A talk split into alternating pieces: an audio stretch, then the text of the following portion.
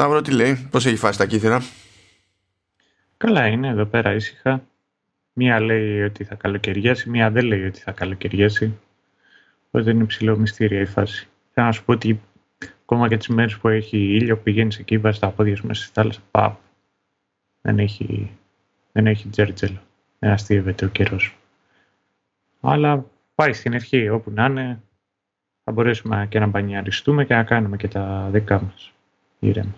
Εσύ πώς είναι απάνω στην Αθήνα; Ε, και εδώ λίγο αναποφάσιστα είναι. Μια μέρα λες, πες να το πήρε απόφαση ότι εντάξει, Τεχνικώς δεν, έχουμε μπει όντως στο καλοκαίρι, ρε παιδί μου, αλλά λες ότι ναι, εντάξει, είναι μια κατεύθυνση χ. Ε, μετά την επόμενη μέρα αποφασίζει να πατήσει λίγο φρένο, βαρέσει λίγο όπισθεν.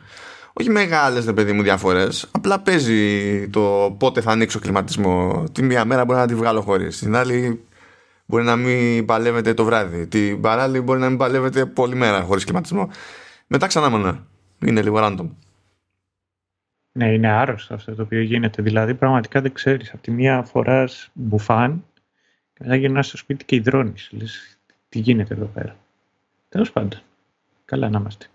Εντάξει, αυτό το εσύ... φοράς μπουφάν με ίδρωσε από μόνο του. Εντάξει, είπαμε. είπαμε. Έχει υγρασία τώρα σε νησί, αλλά ξέρεις τι μου αρέσει. Μου αρέσει αυτή, αυτό εσύ ακροατή που ξαφνικά ανακάλυψες μετά από μήνες το, το podcast έχουμε να είναι το πρώτο podcast που ακούς και να είναι και κατά χειμώνα. Εντάξει, θα φάνει χρήσιμο ανάλογα με το πότε θα βγει η δεύτερη σεζόν, όταν θα βγει η δεύτερη σεζόν του Invincible. Γιατί το Invincible είναι το θέμα μας αυτή τη φορά. Μιλάμε για μεταφο... στην ουσία μεταφορά κόμικ στην ας την πούμε μικρή οθόνη. Βασικά μιλάμε για Prime Original, οπότε έτσι κι αλλιώς είναι μόνο σε, σε streaming ε, όπου έσκασε σχετικά πρόσφατα τέλη Απριλίου η, αν θυμάμαι καλά δηλαδή η πρώτη όπως αποδείχθηκε η σεζόν που αποτελείται από 8 επεισόδια πάνω εκεί που τελείωσε η, η προβολή της σεζόν αυτής ε, πήρε μια ανανέωση για δεύτερη και τρίτη σειρά σου λέω όπ, κάτι έχουμε εδώ έτσι πιστεύω σκέφτηκε η, η Amazon οπότε και εμείς είμαστε εδώ για να δούμε τι διάλογο έχει θα σου πω στα... Ε, εσένα πώς, πώς έφτασε στα αυτή σου και τι έφτασε στα αυτή σου σε πρώτη φάση για τη συγκεκριμένη μεταφορά; Ε, για τη συγκεκριμένη μεταφορά. Η αλήθεια είναι ότι το είχα πετύχει κάπου το τρέιλερ. Μπαμ. Δηλαδή με το που έσκασε το τρέιλερ και τα λοιπά το είχα πετύχει και μου είχε κάνει buzz καλό. Γενικότερα, εγώ είμαι φαν του δημιουργού, γιατί το Invisible ξεκινάει από κόμικ. Ε, και μου έκανε επίσης εντύπωση το ότι το έπιασε και η Amazon από τη στιγμή που είχε το The Boys, το οποίο μοιάζει λιγάκι με το Invisible. Δηλαδή είναι το πιο down to earth, έτσι, πιο βίαιο, σούπερ ροϊκό, το ότι οι σούπερ ήρωες δεν είναι και τόσο ήρωες κτλ. Έχουν παρόμοιο μπάζ. Οπότε μου είχε ενδιαφέρον και μετά έμαθα το cast και λέω εντάξει, αυτά, αυτά είναι. Εδώ είμαστε. Εμένα με έπιασε το, το buzz επειδή έβλεπα ένα, σχετικ... ένα κάποιον σταθερό ας πούμε ενθουσιασμό στα, στα site που παρακολουθώ που είναι ειδησιογραφικά ρε παιδί μου για το χώρο άρχισα να βλέπω και στα, και στα social κάτι παρόμοιο αλλά σε καμία φάση δεν μπήκα ρε παιδί μου στα σοβαρά να, να δω τι παίζει και γιατί και πώς το οποίο είναι λίγο περίεργο από μόνο του γιατί έχω, πληρώνω Prime. Δηλαδή, ξέρεις, δεν είναι και μακριά. Και όντως κάθε φορά που άνοιγα, άνοιγα τη, το Prime ήταν φορά παρτίδα το tile γιατί προσπαθούσα να το σπρώξω, παιδί μου. Αλλά γενικά ήμουν αρκετά πυγμένος ώστε να μείνω μόνο με την εντύπωση. Οπότε άρχισα να ψάχνω περισσότερο και να το παίρνω στα σοβαρά όταν αναρωτιόμασταν εμείς τι, τι θα έχει το πρόγραμμα, πώς θα προχωρήσουμε στο showrunners τέλος πάντων και ψαχνόμασταν για κάτι animated πάλι. Ε, και πράγμα που σημαίνει ότι εγώ μπαίνοντας, δηλαδή ξεκινώντας να δω αυτή τη σειρά, δεν είχα την παραμικρή ιδέα για το τι παίζει με το cast, με εξαίρεση, με εξαίρεση και αυτό από σπόντα, από τα δισογραφικά δηλαδή μου είχε μείνει, ε, τον Steven Yeun ο οποίος τέλος πάντων έχει ένα δικό του μπάζ τώρα τελευταία, ασχέτως του, του Invincible, λόγω, λόγω του Μινάρι που μάζεψε πάρα πολύ καλές κριτικές ε, και αντίστοιχο μπάζ και τα λοιπά παιδί μου. Οπότε με το που εμφανίζεται οτιδήποτε πλέον με, το, με τον Ιουν είναι φάση ξέρεις σαν να σπρώχνουν παραπάνω ακόμη περισσότερο. Είναι πάνω στο κύμα του ρε παιδί μου. Οπότε γιατί τι πράγματα δεν είχα πάρει χαμπάρι μιας και λέμε για, για cast έτσι. Καλά είπαμε για Steven Yeun. Είναι η Sandra Oh που τη Sandra Oh τώρα κάποιοι άλλοι κάποιοι θα την ξέρουν από, από Grey's Anatomy. Ελπίζω άλλοι να την ξέρουν από το Killing Eve. Εγώ την ξέρω από το Grey's Anatomy. Ε, ναι, οκ. Okay. Καλά, έχει φύγει χρόνια βέβαια από εκεί πέρα. Ναι, ναι. Ε, μετά έχει η J.K. Simmons. Ε, εντάξει. το ξέρω, αυτό το ξέρεις από τον Παπακαλιάτη. Είναι αλίμονο, ναι, από εκεί το ξέρω, πάνω απ' όλα. Πάνω απ' όλα. Είναι... Ε, έχει, έχει πλάκα διότι ξεκί... όντως ξεκίνησα τη σειρά χωρίς να έχω ιδέα, ρε παιδί μου, χωρίς να έχω τσεκάρει να δω ότι είναι ο, είναι ο J.K. Simmons. Ε, οπότε βλέπω ρε παιδί μου το χαρακτήρα που παίζει, τον Omniman Παύλα Nolan Grayson και λέω. Αυτό αυτός γιατί μοιάζει τόσο πολύ με τον Τζόνα Τζέιμσον. και μετά. του, του Spider-Man λέμε τώρα έτσι και τέλος πάντων ναι αυτό που έχει μείνει στο, το, πιο πολύ στο μυαλό μας ο Jameson που έχει ξεκινήσει από τις ταινίες Spider-Man του Sam Raimi βασικά ναι και συνεχίζει να κάνει το JJ ναι και λέω κάτσα να δω είναι; καλός ο JJ βασικά Γιατί ναι σωστά ναι. Έχουμε τον άλλο με τον Bad Robot που προσπαθεί κάτι να μας πει με τον Bad εκεί πέρα στο Bad Robot αλλά τέλος πάντων ναι, okay. Και λέω, κάτσε να δω και ποιος παίζει και βλέπω ο J.K. Simmons. Α, λέω δηλαδή. Λέω, α, δηλαδή, ο Jameson παίζει κάποιον που μοιάζει στο Jameson και είναι ο Jameson και είναι ο Σίμον. Λέω, οκ, okay, it all makes sense. Αργά ή γρήγορα δηλαδή. Αλλά δίνει και άλλο πόνο. Gillian Jacobs που έχω αδυναμία. Από πού τις έχεις αδυναμία αυτής, ε, Γιατί εγώ ξέρω το, Εσύ... τις έχω μεγάλη από το Community. Εσύ από Community, ναι. Ε, εμένα μου έχει μείνει από το Κάτσε να δεις πως το, αν το θυμάμαι καλά, το Love. Woodmate. Είναι σειρά ε, παραγωγής Netflix. Yeah. Και έχει, έχει δύο σεζόν. Ε, είναι ας το πούμε rom-com αλλά δεν, δεν είναι απλά για το χαβαλέ ρε παιδί μου. Δηλαδή τώρα πώς, πώς να το πω ε, δεν είναι τόσο κατάθλιψη όπως καταλήγει να είναι το Master of None αλλά είναι προς τα εκεί. Για όποιον τέλος πάντων έχει πάρει χαμπάρι και από Master of None. Οπότε έτσι κι αλλιώς δηλαδή φαν κατευθείαν.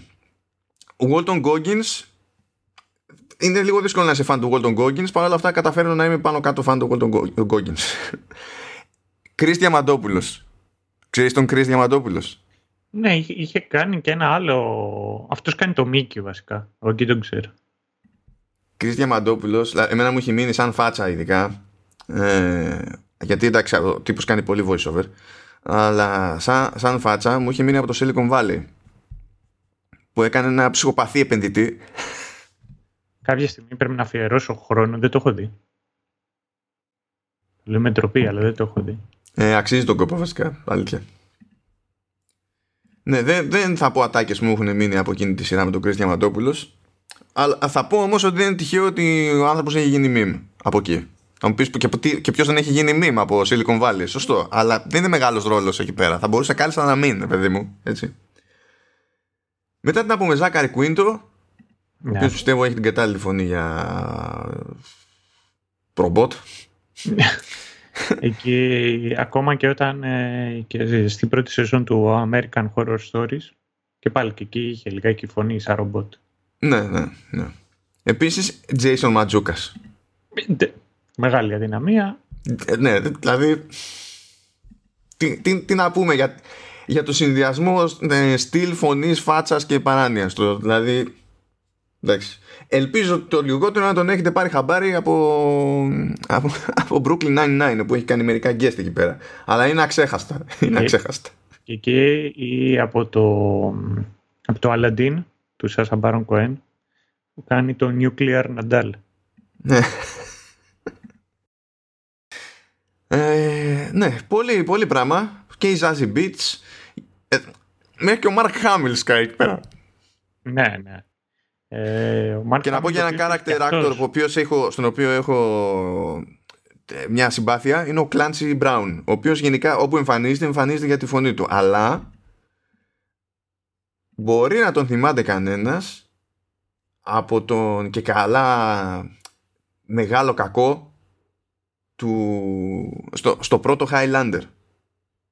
Όχι, το- το οποίο και τώρα έχει... είναι πάλι... Ε, είναι πάλι hot θέμα το Highlander. Ναι, γιατί προσπαθούν ε, να ξαναβγάλουν, ναι. Αλλά ήταν και καλά ο, το, ο μεγάλος αντίπαλος του του Κριστόφ Λαμπέρ.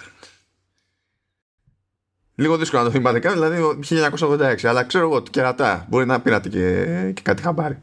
Δεν μπορεί. Γενικά τρελό cast παίζει προς το άσχετο σε αυτή τη, τη μεταφορά του Invincible.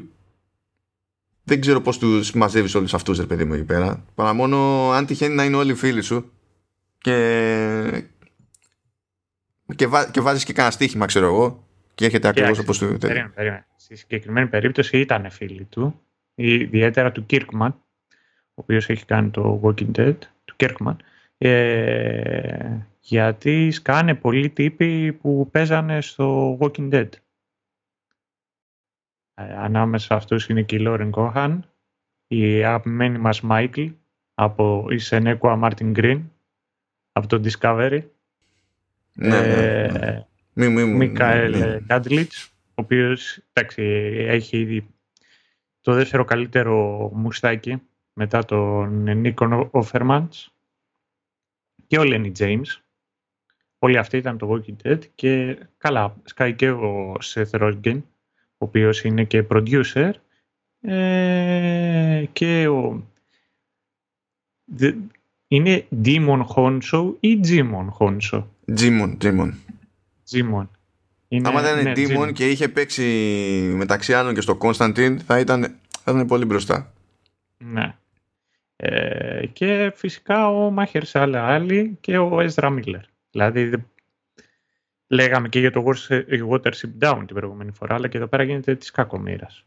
Γίνει κακομοίρας, αλλά εδώ τώρα είμαστε στη φάση που Μαχερσάλα, Αλή και Μαρκ Χάμιλ και ποιον άλλο είπαμε τώρα, γιατί το χάσα, εγκεφαλικά. Ε, ε, ε, ποιος άλλος. Τι, Μάχερ Σάλα Άλλη, Σεθ Ρόγκεν. Ε, και Lenny James και τα, όλοι, όλοι αυτοί είναι φάση περαστική και στη Ezra Miller. σειρά. Ναι, και Έζρα Μίλλερ. Ο Έζρα Μίλλερ είναι τέρμα περαστικός. ναι, ναι, ναι. Αφού εμφανίζεται νομίζω σε δύο επεισόδια και στο δεύτερο δεν μπορεί να μιλήσει. Ναι, Ισχύει. Ε, ο, αυτός που είχε αυτούς περισσότερο έτσι, ρόλο ήταν ο, ο Μαχερσάλα Άλλη. ναι, γιατί στήσανε πάνω κάτω και ένα επεισόδιο πάνω του, ας το πούμε, Α, κάπως ναι. έτσι. Ποιος είναι ένας τρομερός ηθοποιός, τουλάχιστον α, αυτή τη στιγμή για μένα. Και δεν μπορώ να καταλάβω πώς τον ψήσανε, πώς ψήθηκε και αυτός ο ίδιος και τον Blade. Μπορούσε να διάλεξεις ε, ο- οτιδήποτε ήθελε της Marvel και λέει «Εγώ, ας κάνει τον Blade. Κοίτα, να σου πω κάτι. Εγώ στη θέση του θα έλεγα γιατί όχι. Θα βγει κάποιο πόστερ, κάποιο τρέιλερ και χωρίς να προσπαθήσει κανένας, όλο και κάποιος θα γράψει online ότι είναι το πρώτο super hero movie με, με, με μαύρο. Ξανά. Ναι. Ναι. Κάτι θα φανταστούν, αυτό είναι αλήθεια. Και αν δεν αποτύχουν πλήρως, τότε θα προσπαθήσει ο τύπος, ρε παιδί μου, να χρησιμοποιήσει τότε αυτό που είχε ξεχάσει την προηγούμενη φορά. Να πει ότι είναι καινούριο Blade, αλλά ως γνωστόν το πρώτο Blade, το κινηματογραφικό, ήταν το πρώτο Black Superhero Movie. Τι εποχές και αυτές, τι εποχές, τι, τι, τι random πράγματα ακούσαμε στη, στο σπρώξιμο του, του Black Panther. Τι random stuff, τέλος πάντων. Anyway.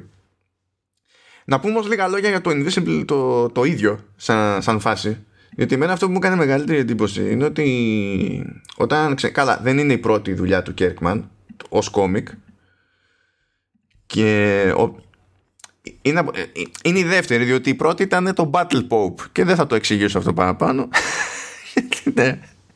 απλά θέλω και αυτό να μεταφερθεί κάπου το Battle Pope Ναι, ισχύει. θα, θα ήθελα το, το Invincible ε, έσκασε το 2003 όταν ο Kirkman ήταν 25 και είναι που σφίγγομαι λίγο Είναι feeling unsuccessful in τοποθεσία παλαιό φάλιρο. Ναι. ε, να ήταν μία και δύο φορές. Εγώ σου το έχω πει ότι τραβάω τέτοιο ζόρι με την Αλεξάνδρεια Οκάζιο Κορτές. Εκεί. Οπότε, ναι, συνέχισε. Ε, πρώτο λοιπόν ήταν Battle Pop. Μετά το Invincible και στην τρίτη προσπάθεια που την ξεκίνησε την ίδια χρονιά με το Invincible ήταν το The Walking Dead. Και λες, ρε φίλε, ξέρω εγώ. Μετά έκανε ένα περίπου πέρασμα εκεί ως freelancer ας πούμε για Marvel μέχρι που χώθηκε εκεί πέρα σε μια συνεργασία με την Image και ύστερα κατέληξε να τρέχει την Skybound που είναι θηγατρική της Image και λέω Skybound, Skybound, κάτι μου θυμίζει Skybound και λέω α ναι, ναι είναι αυτή η εταιρεία που φύτρωσε επειδή κάποιος έπρεπε να τελειώσει ε, τα παιχνίδια The Walking Dead της Telltale που κατέρευσε η Telltale αυτό και λέω να τι μου θυμίζει, να τι μου θυμίζει Οπότε, καλά, εκείνο είναι το κομμάτι του gaming, έτσι. Η Skybound δεν κάνει μόνο αυτό. Απλά θέλω να πω τέλος πάντων γιατί μου θύμιζε το, το όνομα κάτι. Και την τρέχει ο, ο Kirkman, παιδί μου. Τώρα στο, στο κόμικ το, αυτό που μου έκανε εντύπωση πέραν της ηλικίας που το ξεκίνησε, ρε παιδί μου, είναι ότι έγραψε και τα 144 τεύχη, λέει. Ναι, ναι, ναι. ναι. Ε, διπλά κουφό για μένα καθώς τραβιόταν και με The Walking Dead την άλλη πάντα και ήθελα με βάση αυτό να δω τι εμπλοκή έχει ρε παιδί μου στη μεταφορά εδώ τηλεοπτική. Και είδα ότι καλά, executive producer, executive producer σε αυτές τις περιπτώσεις όταν είσαι ο δημιουργός του κόμικ ας πούμε ή του IP του οτιδήποτε μπορεί και να μην έχει σηκώσει το τηλέφωνο. Ναι, αλλά... να, μην, να μην σημαίνει τίποτα. Ναι. ναι, δεν το ξέρω αυτό, αλλά ασχέτως αυτού, πέρα του producing, ας πούμε, έγραψε το πρώτο και το τελευταίο επεισόδιο, το πρώτο και το όγδοο. Οπότε λες ότι τέλος πάντων ξέρεις, έβαλε τα... Το, ε, έφτιαξε το πλαίσιο στη, στη χειρότερη. Υποτίθεται ότι παίζουν κάποιες αποκλήσεις σε σχέση με το κόμικ, αλλά κλασικά δεν έχω διαβάσει το κόμικ, οπότε δεν μπορώ να βοηθήσω ιδιαίτερα εκεί πέρα. Και εντάξει, δεν νομίζω ότι και να ήξερα είχε νόημα να κάνουμε κάτι τέτοιο τώρα από τη στιγμή που δεν έχουμε συζητήσει καν για το τι γίνεται σειρά. Ναι, ναι. Εντάξει. Ε, εγώ θα σου πω κάτι για το Κέρκμαν. Το πρόγραμμα για να καταλάβεις ότι ο τύπος πόσο πόσο πορωμένος είναι, έχει αποκτήσει ένα γιο. Και το γιο του τον λένε Πίτερ Πάρκερ Κέρκμαν. Και ε, για, για πρώτο του πέτ λέει, του πήρε μια, μια αράχνη. αυτό, είναι το πρώτο. Ε, μετά ο τύπος είναι απίστευτα μεγάλο τρόλ. Εγώ παρακολουθούσα και τα διάβαζα, τα, τα Walking Dead λίγο μετά από όταν πήρα χαμπάρι τη σειρά που παρακολουθούσα τη σειρά, βρήκα τα κόμικ, άρχισα σιγά σιγά τα διάβαζα και ήμουν ongoing κάθε μήνα. Στο εκατοστό τεύχος είχε γίνει της κακομήρας. Ήταν διπλό το τεύχος, είχε σφάξει εκεί κόσμο, είχε γίνει κακός χαμός. Ε, από τα... Οπότε κάποια στιγμή καθώς πλησίαζε το 200 τεύχος όλοι εμείς οι αναγνώσεις είχαμε αρχίσει και σφιγγόμασταν. Τώρα τι γίνεται; Ο Κέρκμαν έχει την τάση να απαντάει σε αλληλογραφία. Πώς γινόταν παλιά. Ό,τι θυμάμαι που το κάνατε αυτός και στο, και στο GamePro. Που είχατε στο τέλος αλληλογραφία. Ναι, ναι. Αυτό δεν ξέρω αν το ξέρεις, αλλά αυτό σημαίνει ότι απαντούσα εγώ. Α, εσύ απαντούσες όλα. Δε... ναι, όταν, όταν πήγα, καλά παλαιότερα πριν πάω εγώ ρε παιδί μου ήταν λίγο mix and match. Αλλά όταν πήγα, ε, πολύ γρήγορα μου φάνηκε έξυπνο να πω ότι παιδιά αφήστε, αφήστε το πάνω μου. από, δηλαδή σχετικά γρήγορα αφού του πάτησα το πόδι μου στο Game Pro τα πήρα εργολαβία. Αυτό. Πώς να συνεχίσεις; Μάλιστα. Okay. Λοιπόν, με, θα, με, θα κάτσω να τα διαβάσω για να δω πόσο ενοχλητικός μπορεί να ήσουν. Το, το, τώρα, τώρα που ξέρω ότι ήσουν μόνο εσύ. Λοιπόν, και ο Κέρκμαν ε, είχε την τάση να απαντάει στα, στα στα, στα emails πλέον που του ερχόντουσαν. Και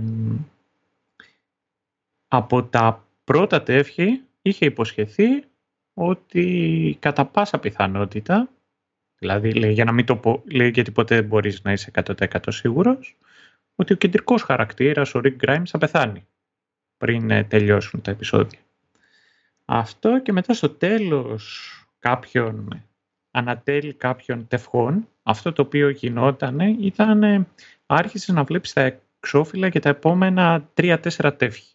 Οπότε ήταν, τέλος πάντων, τα εξώφυλλα από τα 3-4 τεύχη, ε, πλησίαζε το 200ο επεισόδιο και γινόταν της κακομήρας και ο Κέρκμαν είχε δηλώσει ότι κατά πάσα πιθανότητα πριν τελειώσει το έργο θα πεθάνει ο Rick Grimes. Είμαστε λοιπόν στο 190 κάτι, 190-191 επεισόδιο. Ε, και του κάνει την εξής ερώτηση και σε ένα ε, τεύχος λένε πλησιάζουμε στο 200 θα πεθάνουν πάλι πόσους θα σκοτώσει αυτή τη φορά. Έχω αρχίσει και τρομάζω και λέει αυτός λέει δεν θα πεθάνει ούτε ένας στο 200 και λες εσύ ου, αυτό μάλλον μπορεί να είναι και χειρότερο και πλησιάζει. Βγαίνει σε αυτό το επεισόδιο τα, τα εξώφυλλα των επόμενων τευχών. Ήταν τουλάχιστον απειλητικά για όλους. Δηλαδή ήταν, ήταν ζώρικα επεισόδια, έλεγες ότι ούψ, κάτι, δεν τους βλέπω καλά τους χαρακτήρες. Σκάει το 192, πεθαίνει ο Ρικ, κεντρικός χαρακτήρας. Σκάει το 193 και χωρίς να έχει προειδοποιήσει κανέναν, ήταν το τελευταίο επεισόδιο, ε, τεύχος του κόμικ. Ε, άρα τον κράτησε το λόγο του. δεν πεθαίνει κανένας στο 200. Ακριβώς. και ότι θα πεθάνει και ο κεντρικός χαρακτήρας πριν τελειώσει η σειρά. Σε αυτό το κράτησε. Οπότε ο, ο τύπος είναι απίστευτο τρόλ. Ωραίος, ωραίος. Αποδέχομαι. Μ' αρέσουν αυτά. Μ' αρέσουν πάρα πολύ. Λοιπόν, να πούμε τουλάχιστον μια κεντρική ρημαδοειδέα για το ίδιο το Invincible βέβαια. Ναι, ναι. Και, και να εξηγήσουμε λίγο και γιατί αναφέρθηκε σε κάποια φάση ξέρεις το πώς κάθεται αυτό σαν concept δίπλα στο The Boys κτλ. Τώρα στο Invincible έχουμε να κάνουμε με ένα ρεαλιστικό κόσμο, τέλος πάντων, ρεαλιστικό, ε, σύγχρονο κόσμο, ας το πούμε έτσι, ο οποίος βέβαια έχει υπερήρωες ε, και εστιάζει η ιστορία σε ένα 17χρονο χαρακτήρα εκεί πέρα που λέγεται Mark Grayson και είναι ο γιος του Nolan Grayson, Παύλα Omniman, ο οποίος Omniman υποτίθεται ότι είναι το ανάλογο του Superman, να το πούμε έτσι, χονδροειδός τώρα. Ε, και υποτίθεται ότι περιμένει κάποια στιγμή ως γιος του Omniman να αποκτήσει τις δυνάμεις του. Γιατί και καλά δεν, τις, δεν, δεν είναι προβλεπένα να τις έχει από την αρχή. Κάποια στιγμή ρε παιδί μου σκάνει. Ε, και καθώς έρχεται η ώρα αυτή βλέπουμε και τον κόσμο πώς λειτουργεί με δεδομένο ότι υπάρχουν τέλος πάντων άνθρωποι με υπερδυνάμεις αλλά και τους χαρακτήρες και τον ίδιο που τέλος πάντων προσπαθεί να διαχειριστεί αυτή τη νέα κατάσταση στη, στη ζωή του αλλά με αρκετά ανθρώπινο τρόπο με τη λογική το πώς αυτά επηρεάζουν την καθημερινότητα ας πούμε τις διαπροσωπικές τους σχέσεις κτλ. Και, και αυτό μπορεί να ακούγεται όντως παρόμοια λογική τέλος πάντων με αυτή του The Boys. Ε, επίσης και, και το Invincible είναι by design πάρα πολύ βίαιο όπως είναι και το The Boys θα έλεγα και πιο κάφρικο ακόμη καταλήγει το Invincible. Αλλά αυτό μπορεί να είναι και θέμα budget. είναι λίγο. Ναι. Budget βασικά και medium. Επειδή άλλη, άλλο καπέλο με το σχέδιο, άλλο καπέλο τώρα με το live action και τα CGI. Εντάξει. αλλά το, το The Boys είναι σε μια φάση όπου ρε παιδί μου ε, η, η, η, ύπαρξη και μόνο ηρών ε, είναι ένα πρόβλημα και απόρρια κάποιου είδους νομοσίας και ε, όλοι σε κάποιο βαθμό, ειδικά αυτοί που φαίνονται προς τα έξω, είναι καθήκια και τα λοιπά και τα λοιπά και τα λοιπά. Ενώ εδώ δεν το πάει έτσι. Δεν είναι, δεν είναι τόσο αυτονόητο πρόβλημα, ας πούμε, η, ο υπερήρωας στο Invincible. Αυτό δεν σημαίνει ότι δεν μπορεί να είναι, έτσι. Αλλά δεν, είναι, το, δεν το πιάνει τόσο μονόπαντα. Δηλαδή είναι σαν να πιάνει πρώτα το ανθρώπινο ρε παιδί μου και το, ποιος, ε, το πώς αυτό επηρεάζεται από όλο το υπόλοιπο.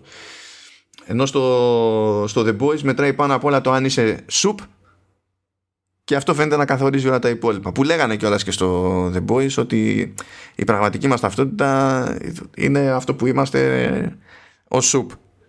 Και η απλή καθημερινή μας είναι, είναι η πραγματική μας μάσκα. Εδώ είναι από την ανάποδη. Ας το πούμε έτσι. Από την ανάποδη. Δεν ξέρω τι εντύπωση σημαίνει σε ένας προς αυτό. Ή αν Έχεις κάποιον άλλο συσχετισμό στο μυαλό σου; Ε, ε, ε, έχει και όλα διαφορετικό κούρσα το θέσουμε πρωταγωνιστές. Οπότε έχει και διαφορετικό άγγλ. Το Invisible με το, με το The Boys. Ε, νομίζω ότι εκεί που μοιάζουν και γι' αυτό και θεματικά είπα ότι ψηλοτεριάζουν είναι κυρίως στη βία, ότι υπάρχει βία και πρωτίστως και στη βία και από τους ήρωες. Όταν έχεις μεγαλώσει και ακόμα και ταινίες της Marvel να βλέπεις, ε, όσο γίνεται προσπαθούν οι ήρωες να, να μην σκοτώνουν. Αν γίνεται να μην σκοτώσουν καθόλου, έχει καλώς. Ε, κάτι το οποίο δεν ισχύει πλέον. Τουλάχιστον ε, στα πιο σύγχρονα medium όταν έχει να κάνει και με τα κόμικ και με, τα, και με τις πιο πρόσφατες σειρές. Ακόμα και η DC αποφάσισε εκεί με τον Batman και το Superman τη, με τις ταινίες του Snyder που, που σκοτώνουν και εκείνοι και οι δύο. Ε, ναι, και, ε, και ακόμη δεν να σταματήσει η γκρίνια. Ακόμα γκρινιάζουν για το τέτοιο. Που έκανε και, και... Όχι, και για τον Superman και για τον Batman. Το πώς, πώς θεωρείς, έχω διαβάσει για τον Batman και το ναι φαίνεται να σκοτώνει αλλά στην πραγματικότητα δεν σκοτώνει γιατί θεωρητικά είναι έτσι και έτσι. Σαν, σαν, μου θυμίζει τα βιντεοπαιχνίδια εκεί της, της Sony με το Spider-Man απλά τους πετάς, ε, τους ρίχνεις μια κλωτσιά, ξέρω, πέφτουν από το κτίριο αλλά δεν πεθαίνει ποτέ κανένας. Είναι όλοι μέσα στον ιστό. Ναι, δεν ξέρω αν το, αν το έχεις δοκιμάσει. Γενικά, όταν με αποκτήρια δεν, δεν, δεν το έχω παίξει καν στο PlayStation 4. Εγώ μιλάω από ό,τι θυμάμαι από το. δεν λέω για το παιχνίδι, λέω για, το, για την πτώση από κτίριο.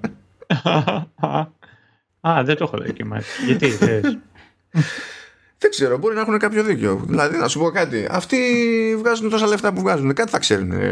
Ναι. Με Σταύρο, έτσι δεν πάει; Ε, έτσι συνήθως πάει. Άμα Όποιος ε, έχει βήμα και μιλάει συνήθως κάτι ξέρει παραπάνω. Έτσι δεν πάει. Έτσι, εγώ αυτό έχω μάθει από το showbiz γενικότερα. Α, ναι, ναι. ναι. Ε, νομίζω ότι τέλος πάντων ας πούμε ότι καλύψαμε τη, την πολύ κεντρική ιδέα πριν μπούμε στη διαδικασία τώρα να τα κάνουμε πιο νιανιά και να τα συζητήσουμε μαζί με spoilers και τέτοια τώρα για άλλη μια φορά για άλλη μια φορά ναι, δεν έχω κάτι πρόχειρο σε legit soundtrack γιατί δεν το έχουν μαζέψει να υπάρξει streaming services για να πω ότι φτιάχνω playlist και ιστορίες. Βέβαια, εντάξει, δεν είναι σειρά που έχει ιδιαίτερη καούρα τέλος πάντων για το soundtrack ο soundtrack παρότι ο συνθέτης που έχουν πιάσει είναι ο Τζον Παϊζάνο και είναι αρκετά γνωστή ποσότητα. Δεν είμαι super fan του Παϊζάνο αλλά εντάξει δεν έχω και κάποιο συγκλονιστικό πρόβλημα στο θέσουμε έτσι ε, αλλά σε πάρα πολλές σκηνές που περιμένει κάποιος άλλος είτε σε σειρά είτε σε ταινία να έχει, να έχει μουσική το πράγμα για να ε, δίνεται έμφαση κάπου τέλος πάντων να δημιουργείται ένα κλίμα και τα λοιπά. Εδώ ας το πούμε ότι παίζει, παίζει φιδό. Και μιας και λέγαμε βέβαια για Spider-Man πριν να πούμε ότι ο Τζον Παϊζάνο είναι που έχει αναλάβει και, το, και τα soundtrack στο Spider-Man της Sony έτσι, στο PlayStation. Α ναι. Mm. Μεταξύ άλλων. Και αφού να το πιάσουμε όλο και να το πάμε. Είχε κάνει The Defenders. Κρίμα. Daredevil. Ναι. Έτσι και έτσι. Και είχε κάνει και ένα από τα τρία μέρη του Detroit Become Human. Και λέω ένα από τα τρία μέρη, διότι σε εκείνο το παιχνίδι κάθε βασικός χαρακτήρας, κάθε πρωταγωνιστικός χαρακτήρας, ε, είχε soundtrack από διαφορετικό συνθέτη. Και έχω να πω ότι από, σε εκείνο το παιχνίδι τέλος πάντων από τους τρεις συνθέτες και το αποτέλεσμα που βγήκε προς τα έξω, το αποτέλεσμα του Παϊζάνο ήταν το πιο βαρετό. Sorry, αλλά. Ναι, να πω. Ίσως να φταίει ότι από, από την τριάδα στην τριάδα μάλλον ήταν και η Νίνα Φακχάρα η οποία έκανε φοβερή δουλειά, τόσο φοβερή δουλειά που δεν νομίζω ότι είχε ελπίδα Παϊζάνο να ξεχωρίσει εκεί μέσα αλλά τέλος πάντων άλλη κουβέντα βέβαια τα λέω εγώ αυτά τώρα και δεν, οδηγώ, δεν οδηγείται πουθενά η κατάσταση, αλλά στην πραγματικότητα προσπαθώ να ανοίξω το δρόμο για το Σταύρο γιατί μου είπε ότι θέλει εκείνος να πει κάποια πράγματα αυτή τη θέση. Ναι, εγώ αυτό το οποίο θέλω να πω είναι θέλω να προτρέψω ανθρώπους να γνωρίσουν ένα από τα αγαπημένα μου συγκροτήματα. Ε, είναι οι, οι Run the Jewels και τους ακούμε στο, και παίζουν τα τραγούδια τους σαν θεματική, δεν έχουν theme song, όταν σκάνε οι κλόνοι. Η, η Moller, η, η ναι. Twins, ναι, που λέγει καλά. Ναι. Η Moller Twins. Κάτι μπλε τύπη. Ναι, κάτι μπλε τύπη, αυτό ακριβώς. Ναι. Ε, και για να πω πολύ γρήγορα, η Run the Jewels είναι, είναι hip hop super group. Το έχεις ακούσει ποτέ, το super group? Ως έννοια, ναι, το έχω ακούσει. Εγώ δεν το έχω ακούσει. Πιο πριν που πριν από μερικές εβδομάδες τέλος πάντων που χάντριζε εκεί στη Wikipedia το είδα και είδα ότι το super group εκεί ήταν λίμα και το πάτησα τέλος πάντων ότι είναι από δύο καλλιτέχνες οι οποίοι έχουν και solo καριέρα. Ε, όταν αυτοί μαζεύονται και κάνουν ένα group αυτό λέγεται super group.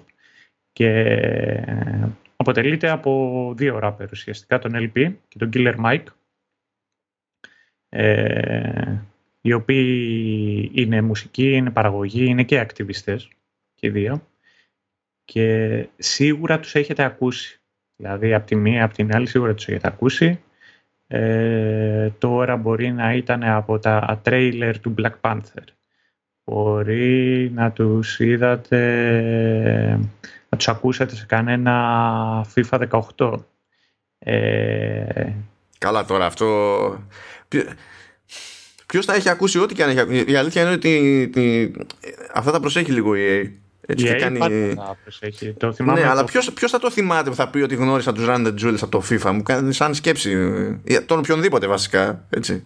Του στυλ πηγαίνω, έρχομαι στα μενού, άκουσα κάτι και λέω: Πω, πω, φιλαράκι, κοιτάξτε να δεις ανακάλυψα από το FIFA. Αυτό. Ε, ξέρω. Κατά πάσα πιθανότητα κάποιο πιτσυρικά και τα λοιπά. είχα ανακαλύψει αρκετά τραγουδάκια για από το, το FIFA το Street στο PSP. OK. Okay. Ε, ε, οπότε δεν ξέρω. Συμφωνώ ότι δεν είναι ο πιο πιθανός τρόπος να τους ακούσεις. Μπορεί να τους έχεις δει, είναι, σε ποιο είναι. Είναι στάνταρ στο Cyberpunk 2077. Ε, σε ποιο άλλο. Παίζει κάποια στιγμή στο Spider-Man το Miles Morales. Ε, το pistol and fish που κάνουν ε, το ένα hand gesture, το θυμάμαι που έπαιζε αρκετές φορές σε εξώφυλλα από κόμικ της Marvel. Γενικότερα έχουν πολύ ενδιαφέροντα τραγούδια, πολύ, ενδιαφέροντα, ε, πολύ ενδιαφέρουσα μουσική και εμένα προσωπικά μου αρέσουν κιόλας διότι είναι πολιτική rap.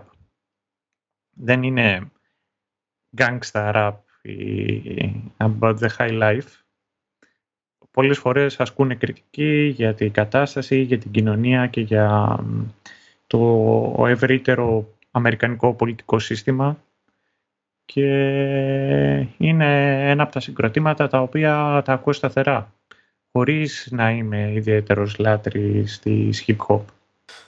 Οπότε είσαι καλά πέρασες. Ας το ναι, έτσι. Όταν σκάγανε αυτοί, ναι, πέρασα καλά. Fun fact, έχουμε τέτοιο. Έχει πλάκα κάθε φορά που προσπαθούμε να συνδεθούμε με το Σταύρο για soundtrack, διότι λέμε και οι δύο τη λέξη soundtrack και ε, την ερμηνεύουμε τελείως αλλιώς. ε, το, το, το soundtrack το θεωρώ τέλος πάντων το αντιμετωπίζω ως ε, πρωτότυπες συνθέσεις που έχουν γραφτεί τέλος πάντων για τη νόπια παραγωγή που υποτίθεται ότι είναι και ο πιο κλασικός παιδί μου ορισμός για το, για το soundtrack γιατί και το, και ο όρος ο ίδιος soundtrack υποτίθεται ότι έχει να κάνει με το, με το track play από το καρέ που είναι πάνω στο film και που έχει τον ήχο. Α, Έτσι είναι που ξεκινάει. Και, μα γι' αυτό και λέγεται. Γενικά και θα πούμε video track και audio track και τα λοιπά είναι όροι που έχουν μείνει από το film. Είναι για αυτό το, για αυτό το λόγο. Ε, ενώ ο, ο Σταύρος το έχει συνηθίσει ως γενικά οτιδήποτε έχει να κάνει με μουσική στη, ναι, ναι, ναι. που παίζει το, κάπου ρε παιδί μου τέλος πάντων. Ναι, είναι λίγο. έχει αυτό. Οπότε, οπότε το βλέπουμε ε, λίγο αλλιώς κάθε φορά. Αλλά εντάξει, ορίστε. Οδήγησε και κάπου αυτή η διαφοροποίηση. Καλά να είμαστε. Να, μας, να σου ξανατύχει βασικά. Ναι. Για, για, γιατί έπαιζες και σε, και σε γκρουπ που γούσταρες, δηλαδή, όχι τίποτα άλλο. Ε, να σου κάνω τώρα μια ερώτηση. Για πέ. Όταν ήσουν, επειδή έχουμε και μερικά χρόνια διαφοράς, ε, και εγώ τα θυμάμαι ότι τα πέτυχα σε καλούτσικη ηλικία. Όταν ήσουν απιτσιρικάς, παρακολουθούσες εσύ animation ε, με σούπερ ήρωες. Ναι, με. Εκεί Star και τα λοιπά. Ποιο, ποιο ήταν αυτό το οποίο σου έκανε έτσι, ποιο ήταν αυτό το οποίο ήσουν φανατικός, δηλαδή δεν το χάνες; Καλά, τώρα ήταν δύσκολο να μην χάνω τίποτα, αλλά από αυτά που έχουν μείνει περισσότερο. Α, από εκείνη την εποχή που, στην οποία αναφέρεσαι, και όχι πιο παλιά, γιατί για πιο παλιά έχω άλλη επιλογή, νομίζω ότι πιο πολύ παρακολούθησα X-Men. Ισχύει. X-Men και της ίδιας εποχής στο Spider-Man. Ε, ε, Spider-Man έβλεπα πιο παλιά και να σου πω αλήθεια δεν θυμάμαι όταν μπήκε στη διαδικασία να δείχνει ρε παιδί μου το Star ε, δεν θυμάμαι εκείνη την περίοδο που έβλεπα X-Men ποια εκδοχή του Spider-Man έδειχνε αλλά θυμάμαι ότι πιο μικρός πριν μπει σε αυτή τη φάση το Star πριν υπάρξει το Star βασικά ε, ήταν κλασικό δηλαδή τα έβλεπα ξέρω εγώ αντένα και τέτοια ή που διάλογο ήταν που είχε πιο παλιά έκδοση του του, του Spider-Man και έβλεπα ah. Και μου έχει, μου έχει μείνει λίγο αυτό.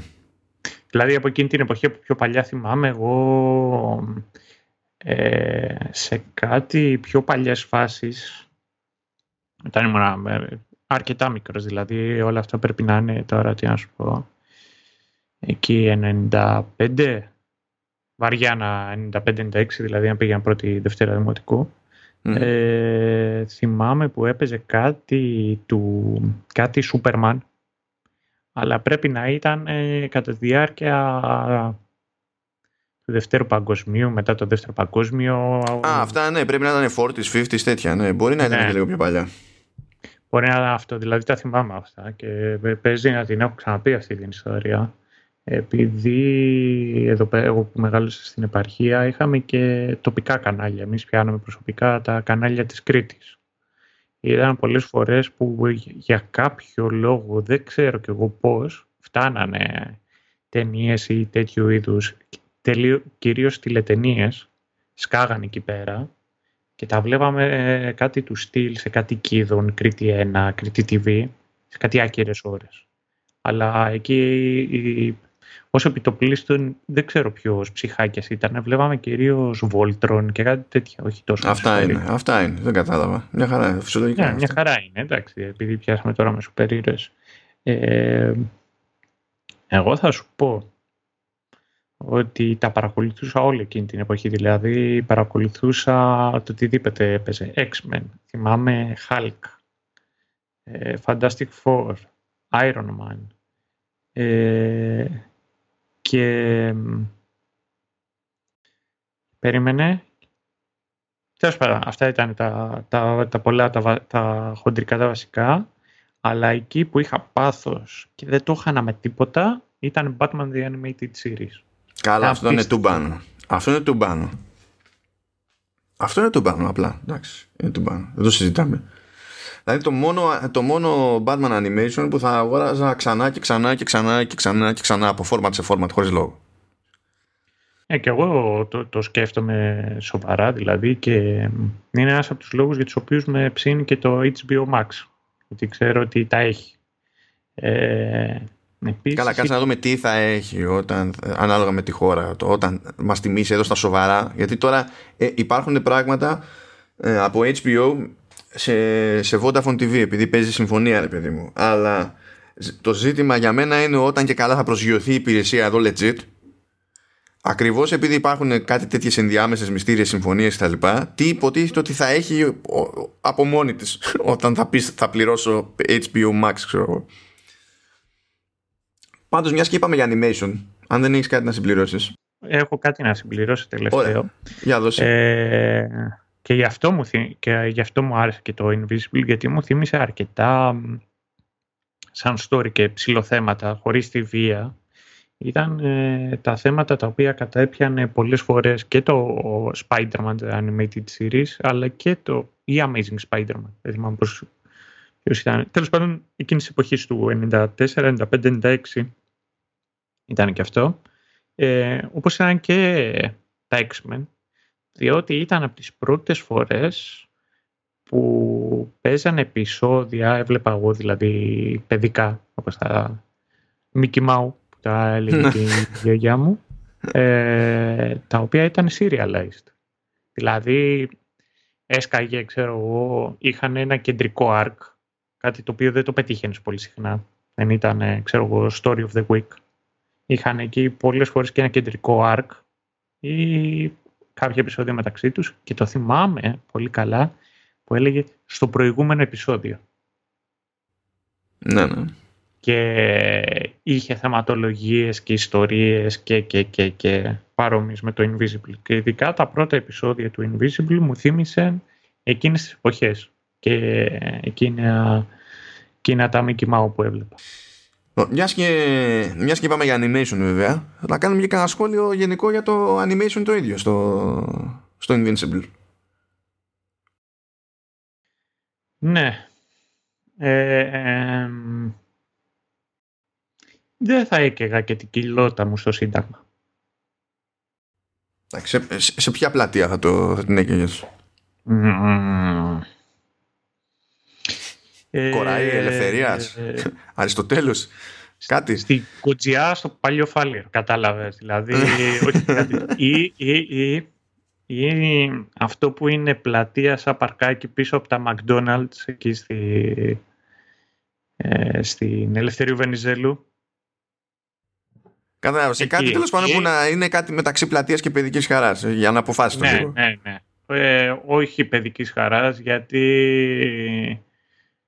Ε, εντάξει, τώρα φωνάξουν την αστυνομία που είναι rapist και pedophile και κάτι τέτοια.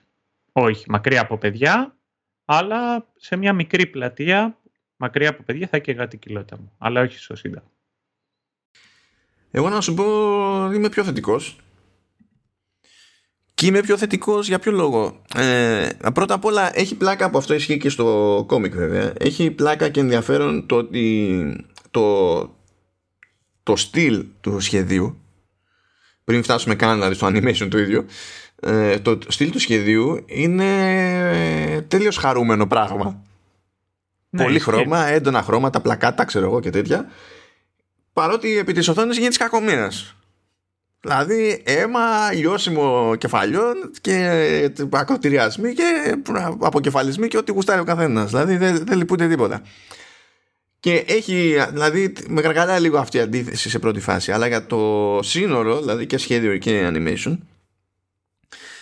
εγώ χαιρόμουν που το βλέπα από την άποψη ότι εντάξει δεν είναι το πιο πολύπλοκο ρε παιδί μου, το πιο smooth πράγμα που έχω δει ποτέ. Απλά πιστεύω ότι είμαστε σε, σε μια εποχή που με εξαίρεση, ειδικά σε τέτοιες περιπτώσεις που έχουν στάξει τα φράγκα, ξέρεις, ε, streaming services πλέον, που είναι αυτοί που δίνουν πιο εύκολα λεφτά σε κάτι τέτοια πράγματα, έχουμε αποφύγει τα πιο τσίπικα στα οποία είχαμε καταλήξει στο λεγόμενο network television, ας πούμε που ήταν ακόμη πιο απλοποιημένο το σχέδιο, ακόμη πιο απλοποιημένο το animation, να κρατήσουμε το budget τόσο πιο πάτο γίνεται ας πούμε.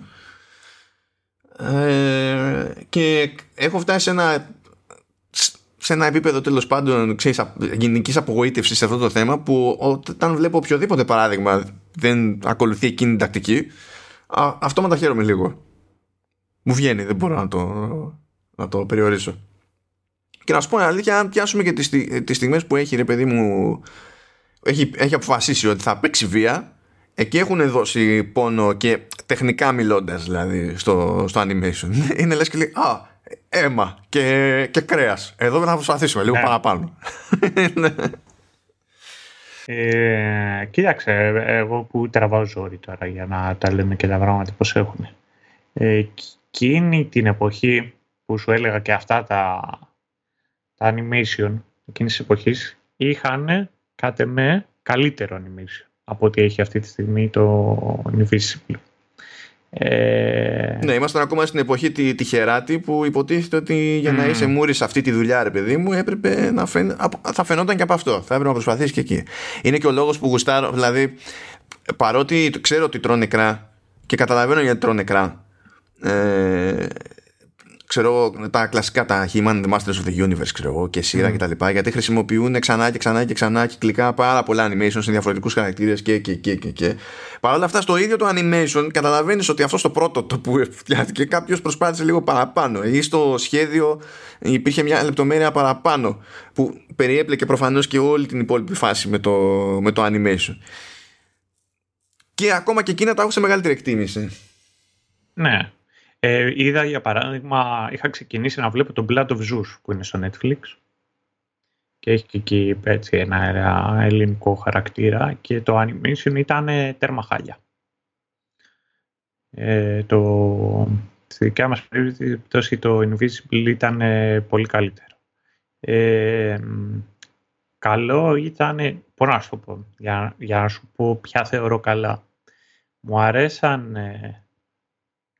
επειδή και από άνιμε κατά μέσο όρο θεωρώ ότι πετυχαίνεις κάτι καλύτερο. Δηλαδή είναι πολλά άνιμε αυτά τα οποία έχουν πολύ καλύτερο animation. Ε, από αυτά τα οποία είδα τώρα πρόσφατα ε, ευχάριστο και μπορώ να σου πω ok όπως είναι και το Invincible, το Invisible ήταν και το, και το Castlevania. Και top Δηλαδή το καλύτερο animation που έχω δει εγώ προσωπικά και αυτό ήταν, κοίτα εδώ, τι διαφήμιση να κάναμε για, για κάποιο συλλέκτη. Τώρα το Game Pro θυμάμαι που, είχε πετάξει, που είχατε πετάξει μέσα το Vampire Hunter D. Ω, καλά που πήγες και εσύ τώρα, ναι, OK. Okay. Το, το οποίο έχει πραγματικά απίστευτο animation. Αν μου πεις είναι ταινία, είναι και και και και. Είναι απίστευτο animation. Ξέρω αν το έχεις σαν εικόνα προ, ναι, ναι, Καλά. Ναι, ναι. ναι. Εντάξει, είναι άλλο βασικά. Καλά, μιας και πεσάνει και τέτοια, είναι τελείως άλλο το σκάλαμα που έχουν εκεί πέρα. Ναι. Γενικά οι, οι Ασιάτες. Δηλαδή, άμα δείτε, επειδή αν το ανέφερες και πιο πριν, αλλά δεν ήταν αναφορά στο σύγχρονο, δηλαδή δείτε Voltron. Αυτό στο Netflix, το Defender of the Universe. Δηλαδή, δείτε, δείτε, δείτε, δείτε Voltron. Όταν το παίρνουν απόφαση εκεί ότι θα γυρίσουν μάχη, γίνεται της κακομοίρας. Εντάξει, Παίζει και CGI, αλλά της κακομοίρας δεν έχει. Δηλαδή, αξίζει τον κόπο. Anyway, βλέπω ότι έχουμε άπειρα random thoughts. Ναι. Αυτή τη φορά. Οκ. Γιατί ε, δεν ξέρω πόσο streamline θα μας βγει το υπόλοιπο επεισόδιο. Οπότε ε, η, αυτή τη στιγμή νομίζω ότι έχουμε παίξει με δύο τινά. Είτε θα βγει κάτι μαζεμένο, συμπυκνωμένο με με μπόλικα random thoughts στην αρχή ή θα βγει τίποτα ε, Watchmen 2 που θα είναι 5-6 ώρες επεισόδιο. Λοιπόν, θα σας spoiler alert, δεν πρόκειται να βγει επεισόδιο τύπου Watchmen 5 με 6 ώρες διότι αυτή τη στιγμή που γράφουμε εδώ πέρα το συγκεκριμένο σημείο είναι, είναι 6 παρά 11. Γενικά 8 η ώρα έχω συγκεκριμένη υποχρέωση που δεν μπορώ να αποφύγω. Οπότε δεν υπάρχει περίπτωση να γράφουμε όσο γράφαμε. Το εγγυώμαι δηλαδή. Απλά δεν παίζει. Δεν παίζει. Λοιπόν, ας πάρουμε όμως τώρα σειρά στα spoilers και τη συζήτηση της ροής του, του Invincible και τα λοιπά. 8 επεισοδιάκια είναι και να πω ότι θεωρώ θετικό γιατί συνήθως βλέπω εγώ πώς λειτουργώ δηλαδή βλέπω το επεισόδιο, κρατάω εκείνη την ώρα σημειώσεις καθώς το, καθώς το βλέπω και ύστερα κάνω σίγουρα ένα πέρασμα ακόμη για να συμπυκνώσω τα, τα βασικά αυτά του επεισοδίου. Και εδώ, στην περίπτωση του Invincible, νομίζω ότι κάθε επεισόδιο είναι αρκετά συγκεκριμένο ως προς το προσανατολισμό του και το που εστιάζει που κάνει το σημάζεμα των τεκτενωμένων πολύ εύκολη υπόθεση. Δηλαδή πρέπει, πρέπει τα, τα μαζεμένα notes που έχω ανά επεισόδιο εδώ πέρα να είναι τα πιο μαζεμένα notes που έχω κάνει ever καθώς προσπαθούμε και παλεύουμε εδώ πέρα με το, με το showrunners. Οπότε για, για πάμε. Πάμε εκεί πέρα, Σταύρο. Σταύρο, Σταύρο, ξεκινάμε και δηλαδή κατευθείαν να το σκίσω με τα spoilers. Ξεκινάμε στο πρώτο επεισόδιο και γνωρίζουμε τους Guardians που τελείως τυχαία είναι όλοι οι χαρακτήρες υπερήρωες. Είναι μια ομάδα που υποτίθεται ότι είναι η πρώτη μούρη μεταξύ των υπερηρώων. Υπάρχουν διαφορετικές ομάδες και οι Guardians είναι, είναι οι top και είναι εκείνοι που πάνε στα πιο δύσκολα. Και τελείως στοιχεία αποτελούνται από ανάλογα κλασικών ηρών DC. Ναι. Τελείως στοιχεία. Δηλαδή βλέπουμε το ανάλογο του Batman, βλέπουμε το ανάλογο του Wonder Woman, βλέπουμε το ανάλογο του ό,τι θέλετε. Ε, το μόνο που κατά μία έννοια λείπει και γι' αυτό για τεχνικούς λόγους είναι ο Omni-Man το, που είναι το ανάλογο του Superman όχι επειδή δεν μπλέκει αυτός στις αποστολές αλλά δεν είναι μέλος των Guardians και σκάει άμα θέλει. Είναι λίγο περίεργο Αυτό. Αλλά ναι, νομίζω το συζητάγαμε και πριν ξεκινήσουμε την ηχογράφηση ε, ότι παρότι δεν υπάρχει συγγένεια, έτσι, δηλαδή ε, η Image δεν έχει κάποια σχέση με την DC και τα λοιπά για να πούμε ότι είναι κάποιο είδους inside joke η όλη φάση ε, είναι το πόσο πιο συχνό τουλάχιστον σύμφωνα με τη δική μου την αντίληψη είναι όταν κάποιος θέλει να κάνει αναφορές σε αναγνωρίσιμους ήρωες από κόμικ μεριά να διαλέγει πρώτα απ' όλα τους κλασικούς της DC αντί να διαλέγει τους κλασικούς της Marvel. Ε, συμφωνώ. Είναι κάτι το οποίο το είχαμε συζητήσει γιατί παρόμοιο ίσχυε και με τους Seven από το The Boys. Μάλιστα The Seven είναι πολλές φορές και το acronym για τα founding members του Justice League. Και στο, νομίζω στο Snyder Cut.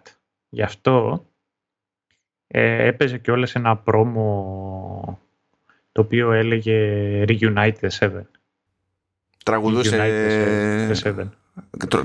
τραγουδούσε καμία Νορβηγίδα τι ήταν εκεί πέρα Ισλανδή κάτι χωρίς λόγο μοιράζοντας κανένα pullover όταν το έδειχνε αυτό όχι κρίμα, δεν κρίμα. Ήταν, γιατί... κρίμα χάθηκε όλο το impact στην ναι, ανανάση αυτή τη σκηνή με σκέτη ε, εγώ θεωρώ ότι αυτό ισχύει για δύο λόγους. Ο πρώτος λόγος είναι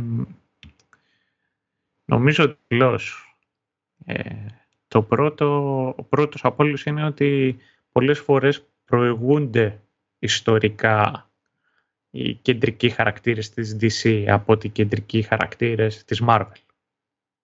Δηλαδή ο, ο Superman, ο Batman, η Wonder Woman είναι κάτι το οποίο υπάρχει από το Μεσοπόλεμο. Αυτό είναι το πρώτο. Ε, και είναι και όλες και χαρακτήρες οι οποίοι είναι καλούς και κακούς αρχέτυπα. Ειδικά ο Σούπερμαν καλά δεν είναι πιο αρχέτυπο δεν πάει. Ε, εν αντιθέσει με τους χαρακτήρες της Marvel μεταγενέστερη οι heavy hitters δηλαδή τώρα έχει γίνει heavy hitter ο, ο Iron Man. Αυτό δεν ισχύει πάντα. Όπως δεν ήταν, όπως δεν ήταν heavy hitter ο Cyborg για την DC. Είναι, είναι μεταγενέστεροι χαρακτήρες οι οποίοι έχουν έρθει στο προσκήνιο. Ε, αυτό είναι το πρώτο ο πρώτος λόγος για τον οποίο θεωρώ ότι προτιμάνε αν πρέπει να, να αποτίσουν, ε, να, αποθέ, να δεν είναι φόρο τιμής, πώς θα λέμε; Αποτίσουν. Σωστά, ναι, σωστά. Ναι, να αποτίσουμε. Ρε, το είπα σωστά. Σε αυτούς σου, σε, σε χαρακτήρες, σε σούπερ ε, επιλέγουν λοιπόν τα αρχέτυπα. Όπως ήταν αυτό. Αυτός είναι ο ένας τρόπος. Και ο δεύτερος λόγος θεωρώ πως έχει να κάνει με την εποχή που μεγαλώσαν. Γιατί την εποχή που μεγαλώσανε και ε, δεν ξέρω κατά ναι. πόσο είναι γνωστό. Η DC ήταν ένα τέρας μπροστά στη μικρούλα την Marvel. Μάλιστα είχε γίνει και πρόταση να αγοράσει η DC τη Marvel. Ε, και η Marvel είχε πάει να φαλείρει κανονικότατα. Οπότε... Δεν ξέρω πώς πήγε η συζήτηση στη... στην προτινόμενη εξαγορά του, του Netflix από την Blockbuster; βή παράλληλη, βή παράλληλη. Αυτό, ναι. Ε, οπότε θεωρώ και αυτή, μπορώ να σου πω, φαντάζομαι ότι ένας νεότερος ε, comic book artist, ο οποίος μεγάλωσε τη δεκαετία που μας πέρασε, είναι τώρα στα early 20s του, όπως ήταν και ο Κέρκμαν όταν έκανε το Invisible. Φαντάζομαι αυτός κατά πάσα πιθανότητα θα βασίσει τους χαρακτήρες του περισσότερο σε χαρακτήρες της Marvel. Είναι χαρακτήρες που εξαιτίας του MCU έχει μεγαλώσει με αυτούς. Μένα τουλάχιστον mm. αυτή είναι η θεωρία. Όχι, όντως παίζουν, παίζουν ρόλο αυτά εννοείται. Γνωρίζουμε λοιπόν εκεί πέρα, δεν είναι ο Batman, είναι ο Darkwing Πώς δεν είναι Darkwing Duck, πώς δεν έγινε κανένα μπέρδεμα εκεί πέρα. Darkwing Duck. Ναι. Είχαμε ένα, κάτι, κάτι θέματα εκεί, ναι. Ε, ναι, OK. Okay. Μην, το, μην το κουράσουμε αυτό το πράγμα και δεν θα το κουράσουμε και για να γνωρίσουμε τους συγκεκριμένους χαρακτήρες, διότι πάρα πολύ απλά μέχρι το τέλος του επεισοδίου είναι όλοι νεκροί. ορίστε, ορίστε οι Guardians, υπερασπιστές του δικαίου, της γης, ανθρωπότητας κτλ. Κόντρα σε, κόντρα σε οποιο, οποιαδήποτε απειλή εξωγήινη μη dead. Και τέλειο στοιχεία του, τους λιώνει με τα χεράκια του, έτσι δούλεψε το παιδί, ο Omniman. Εκεί χωρίς να το περιμένει κανένας, απλά συνέβη. Ναι. Τους παγίδευσε εκεί πέρα, έσκασε, παπά, τους έλειωσε. Τους έλειωσε. Δηλαδή από το πρώτο επεισόδιο παίζει βρωμόξυλο τρελό, σαπίλα τρελή, γυρίσματα λεμόν, κοψίματα, ό,τι, ό,τι να είναι, κανένα πρόβλημα. Όλα κομπλέ. Από τη μία δηλαδή στη μεγάλη εικόνα έχουμε αυτή την εξέλιξη, στην πιο μαζεμένη ας πούμε στη μικρή εικόνα ε, έχουμε τον Mark Grayson ο οποίος περιμένει που είναι ο γιος του Omniman, Παύλα Nolan Παύλα Τζόνα Τζέιμσον. Παύλα ε, πρέπει να κουγκλάρω όπως λέγεται ο χαρακτήρας του στην ταινία του Πακαλιάτη. Ναι, εντάξει. OK. okay και βλέπουμε ότι τέλος πάντων ξέρει ότι περιμένει τις δυνάμεις του. Έχει ξενερώσει που δεν έχουν έρθει ακόμη, διότι ε, ε, είναι έφηβος. Σου λέει, αφού είναι να έρθουν οι δυνάμεις. Γιατί δεν έρχονται, να γουστάρω κι εγώ λίγο με την πάρτη μου; Ε, μια νύχτα των ημερών του έρχονται, καθώς κάνει την τελευταία του βάρδια, όπως προκύπτει σε ένα fast food εκεί και πετάει τα σκουπίδια. Πάει να πετάξει τα σκουπίδια, κακός υπολογισμός, το ξέρει στη στρατόσφαιρα. Σου λέει, Ο πακέτο, μάλλον, μάλλον σκάσανε οι δυνάμεις μου.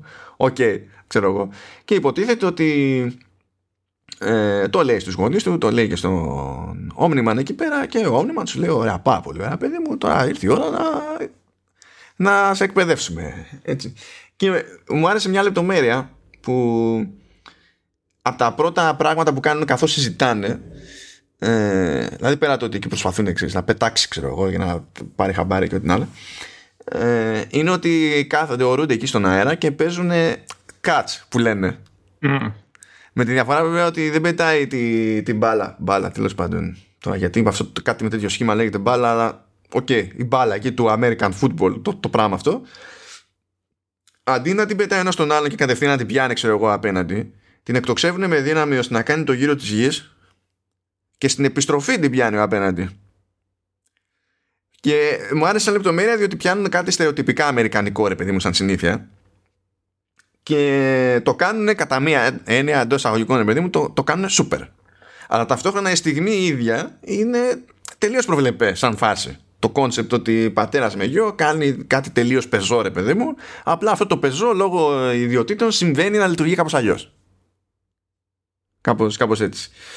Φυσικά εντάξει, έχει νέες δυνάμεις, σου λέει: Ωραία, εμένα πώς θα με λένε τώρα.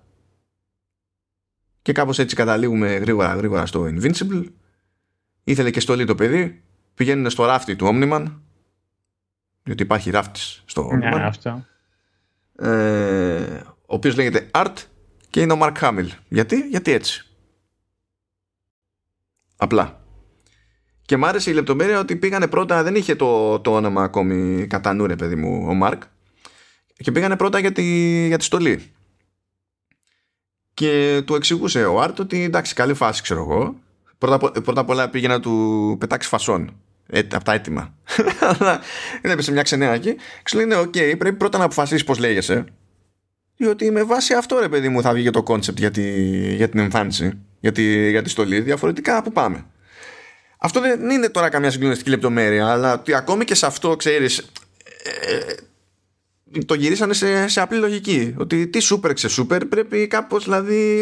Υπάρχει ένα κόνσεπτ εδώ από πίσω. Δεν είναι ό,τι λάχει. Και αυτό μου άρεσε σαν, σαν λεπτομεριούλα.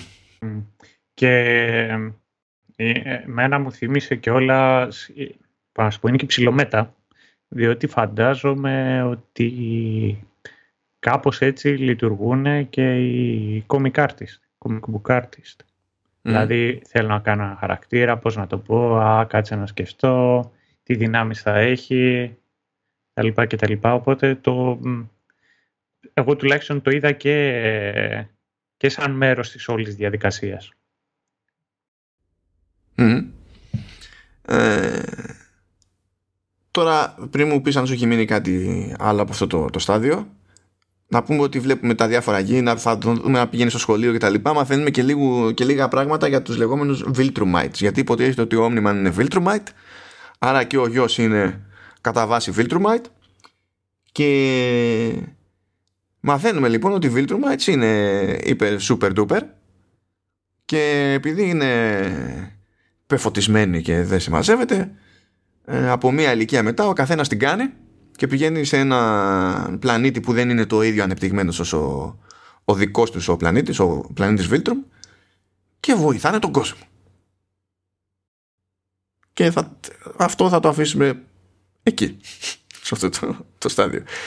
Ε, δεν ξέρω αν έχεις καμιά σκέψη για αυτή τη φάση την πρώτη. Ε, όχι, πάμε πιο μετά. Πάμε, κάτσε να προχωρήσουμε. Γιατί είμαστε νομίζω ακόμα στην αρχή. Είμαστε, είμαστε. Λοιπόν, προχωράνε όμως λίγο τα πράγματα γιατί σκάμε εκεί στο δεύτερο επεισόδιο. Υποτίθεται ότι έγινε σφαγή των Guardians. Έχει μείνει ανέστος ο Omniman. Γιατί με τα πολλά και αυτός έβαγε ξύλο. Ε, δεν ξέρουν ακριβώς όλοι τι έχει παιχτεί. Μαθαίνουμε και για μια οργάνωση, τη GDA, που υποτίθεται ότι είναι σαν μυστική υπηρεσία, παύλα support για τους super, παύλα αντίβαρο για τους super, κατά το δοκούν. Ε, γνωρίζουμε την Tin Tin εντάξει, όχι το πιο εμπνευσμένο branding ever. Που είναι ένα μάτσο τέλος πάντων ήρωες που είναι, που είναι στην εφηβεία. Είναι η Duplicate μαντέψτε τι κάνει. Είναι ο Rex Explosion. Θα προτιμούσα να το είναι Ματζούκα για να συνεννοούμαστε δηλαδή εντάξει είναι η Atom Eve και τα λοιπά και τα λοιπά και μαθαίνουμε στην ουσία ψιλογνωρίζουμε περισσότερο τη, την ομάδα αυτή καθώς η γη δέχεται επίθεση, πολλαπλές επιθέσεις βασικά από τους λεγόμενους Flaxans οπότε αναγκάζονται τέλος πάντων να χωθούν οι ήρωες αυτοί γιατί έτσι κι αλλιώς οι Guardians είναι νεκροί κάτι πρέπει να γίνει Α ξέχασα τον Robot, ο οποίος λέγεται. Βασικά ο χαρακτήρας, ο ήρωας λέγεται Robot, γιατί είναι robot. Δεν ξέρω αν το πιάνετε. Είναι. OK, okay, διακριτικό, διακριτικό. Ε, και είμαστε σε μια φάση που η GDA ε, είναι, ε, ε, έχει μια καχυποψία για το τι έχει παίξει με τους Guardians και με τον Omni. Ο Omni στο τελείωμα εκεί ξυπνάει και φαίνεται να είναι κάτι λίγο περίεργο στη συμπεριφορά του, αλλά δεν, δεν βγαίνει άκρη. Ε, βλέπουμε τον Μάρκ να προσπαθεί να λειτουργήσει ω ήρωα και επειδή είναι άπειρος, συνήθως θα κάνει μαντάρα. Δηλαδή, πάμε να προστατεύσουμε μια γιαγιά πάνω στη μάχη και επειδή δεν νιώθουμε να κουμαντάρει με τη γιαγιά, πεθαίνει η γιαγιά. Γίνεται λιώμα η γιαγιά και διάφορα τέτοια. Είναι τόσο άμπαλος που η Team Team φαίνεται να έχει πολλά γαλόνια, ξέρω εγώ, και ένσημα σε σχέση με το Invincible. Ε, και γνωρίζουμε και τον Damien Darkblood ο οποίος είναι το στερεοτυπικό γκάμσου τύπου Dick Tracy, Private Eye κτλ που αυτός και αν είναι καχύποπτος για το ότι έχει παιχτεί με τους Guardians και τον Omniman. Ε, αλλά τυχαίνει να είναι δαίμονας. Απλά έτσι ας πούμε. Okay. είναι κάτι μεταξύ Hellboy και Rorschach συγκεκριμένος ναι, ισχύει. Βέβαια δεν ρίχνει ξύλο όπως ο Ρόσακ. Ε, ε, δεν έχει χιούμορ όπως ο Hellboy. δεν ξέρω, είναι λίγο περίεργο αυτό το, αυτό το πραγματάκι. Μα, ε, έχει πλάκα σε αυτό το επεισόδιο που γίνεται ολόκληρη ιστορία τους Flaxans, ας πούμε, που όντως κάνει πολλαπλές φορές και δείχνουν ότι ε, έρχονται από ένα κόσμο που ο χρόνος κυλά με άλλο στυλ ε, και όταν έρχονται, στο, όταν έρχονται στη γη είναι σαν να κυλάει πιο γρήγορα και ο μεγαλύτερος κίνδυνος για αυτούς είναι πολεμώντας τους, τους γήινους να, να γεράσουν απότομα ας πούμε και κάτι τέτοια. Και όλο, όλο αυτό είναι διακόσμηση στο επεισόδιο. Δηλαδή έχει τρεις επιθέσεις και είναι διακόσμηση ξεκάθαρα.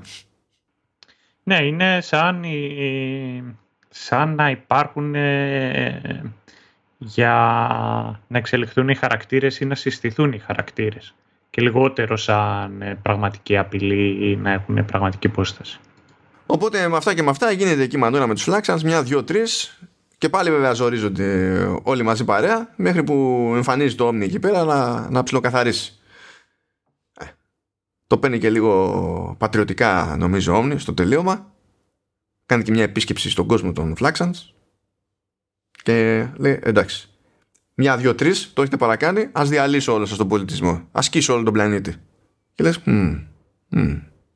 λίγο, λίγο, λίγο υπερβολική ναι. αντίδραση από το ανάλογο του Σούπερμαν. Λίγο. περίεργα πράγματα. Για πες μας. Ε, ε, σε αυτό το επεισόδιο δεν είναι που εμφανίζεται για πρώτη φορά ο αντίστοιχος ε, Nick Fury, ο Σέσιλ. Ε, νομίζω...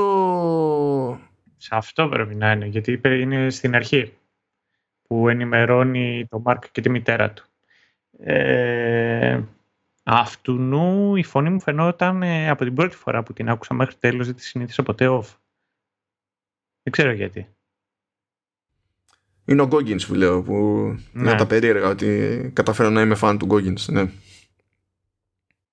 Δεν ξέρω αυτό. Και μετά για κάποιον χαρακτήρα που υποτίθεται ότι είναι ε, όσο μπάντας είναι ο Samuel, J, ο Samuel L. Jackson, ο τύπος μου θυμίζει πιο πολύ τον Butler από το Scary Movie. Ναι. Να σου πω, εγώ δεν τον έχω στο μυαλό μου ως ανάλογο του Fury. Δηλαδή το, το καταλαβαίνω από άψη ρόλου και καλά, ξέρεις ότι είναι μια οργάνωση που είναι οι humans και τα λοιπά και, και έτσι και έτσι, αλλά γενικά ο Σέσιλ μου φαίνεται πιο πολύ στη λογική το παίζω μονίμως ε, δίπορτο και είναι πιο κλασική περίπτωση ε, μαθημένου τύπου σε μυστικές υπηρεσίες και, και τα λοιπά. Ε, σε όλη τη σεζόν νομίζω χαρακτηρίζεται από, τη, από την καχυποψία του που τον αναγκάζει να κερδίζει αντιπάθειες άσχετα με το ποια είναι τα κινητρά του σε κάθε περίπτωση. Ενώ ο Fury, ειδικά κινηματογραφικός ο Fury, παύλα τηλεοπτικός γιατί έχει κάνει και κάτι random περάσματα από Edges of S.H.I.E.L.D. Ε, δεν, δηλαδή είναι, είναι μια φιγούρα που έχει στηθεί ως super duper σημαντική που πάντα έχει κάποιον άσο στο μανίκι κτλ αλλά δεν είναι ότι μπλέκεται τόσο ούτε είναι τόσο ξενερωμένος από τη ζωή και το, το πώς πάνε τα πράγματα και τέτοια. Είναι δεν ξέρω μου φαίνεται πιο dark σαν περίπτωση ο Σίσιλ. Προχωράμε λοιπόν. Ε, φτάνουμε τρίτο επεισόδιο. Έχουμε δύο κηδείες για τους Guardians. Αυτό μου άρεσε λεπτομέρεια. Είναι δύο κηδείες. Η μία είναι η, η δημόσια όπου δεν είναι καν τίποτα στα φέρετρα δεν είναι legit και μια, και μια ξεχωριστή για να υπάρχει ελπίδα να γίνει η δουλειά όπως πρέπει για συγγενείς και τα λοιπά ε, χωρίς τα media πάνω και να γίνεται χαμός και αρχίζουν και στείνονται οι, οι νέοι Guardians πιο επίσημα πλέον που κατά βάση είναι η Teen Team με κάτι εξτραδάκια μαζί με τον Black Samson ας πούμε και το Monster Girl που λέει. Δεν θα ήθελα ποτέ να είμαι στη θέση του Monster Girl ε, άμα ήσουν όμως ε, Red Bull Boy, θα γούσταρες. Αν ήμουν, αν ήμουν αυτή; Red Bull Boy. Δηλαδή; Ε, Monster, Red Bull, Hell. Ούτε, ούτε αυτό θα μέσω σε φίλος, διότι άμα είναι κάθε φορά που μεταμορφώνομαι να γίνομαι μία εβδομάδα νεότερος, υπάρχει ένα πρόβλημα. Ε, έλα μωρέ τώρα. Ξέρω κάποιον εκεί, ένα γνωστό μας, ο οποίος θα γούσταρε. Ονόματα δεν λέμε. Είδες. OK, okay, όποιος κατάλαβε, κατάλαβε. Ναι, όποιος κατάλαβε, κατάλαβε.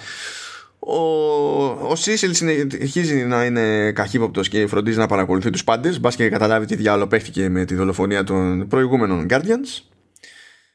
Ε, τη στιγμή που η, τα, η δίδυμη Μόλερ, η μπλε αυτή τύπη, την κάνουν, δραπετεύουν από τη φυλακή, αλλά με έξωθεν βοήθεια, χωρίς να είναι με τη μία ξεκάθαρο για ποιος μπαίνει στη διαδικασία και παρέχει αυτή τη, τη βοήθεια.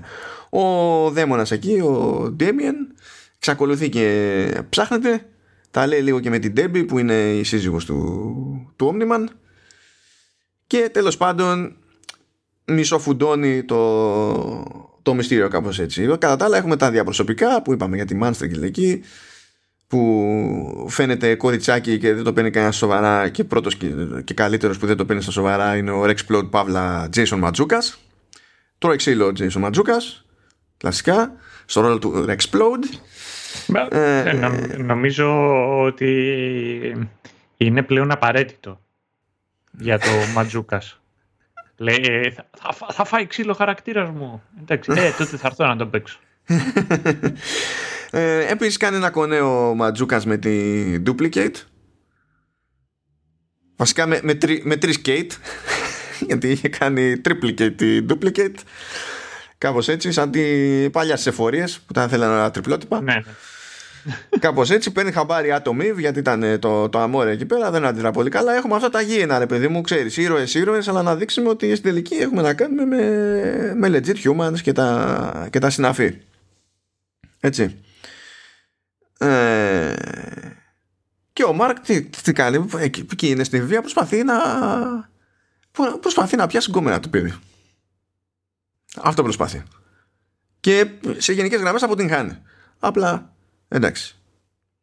Ε, μαθαίνουμε πάντως τελευταία στιγμή για, έτσι, γιατί κάπως έτσι κλείνει το, το επεισόδιο ότι ε, η βοήθεια που λέγαμε προς τους Smaller Twins ε, ήταν βοήθεια από τον ρόμποτ που υποτίθεται ότι ο ρόμποτ είναι και αυτός ήταν στην Team Team έγινε και αυτός μέλος των Guardians και τα λοιπά και λες τώρα τι παίζει εδώ πέρα και μένεις έτσι λίγο με την απορία και σύμφωνα με πληροφορίες ο Σταύρος θεωρεί ότι αυτά τα τρία πρώτα επεισόδια συνθέτουν το πρώτο arc τη σεζόν και ήθελε να, το, να σχολιάσει αναλόγως. Για πάμε Σταύρο. Ε, αυτό για, τι, τι θεωρώ; Ότι αυτά τα τρία ε, τα πρώτα επεισόδια είναι που είναι εισαγωγικά είτε το origin story στην αρχή του, ε, του Μάρκ αλλά και μετά για το σύμπαν και το ποιο είναι το ε, status quo το, με τους σούπερ ήρωες και το τι ρόλο βαράνε, το τι ομάδες έχουν και γενικότερα σε τι πλαίσιο υπάρχουν και δουλεύουν και τα λοιπά.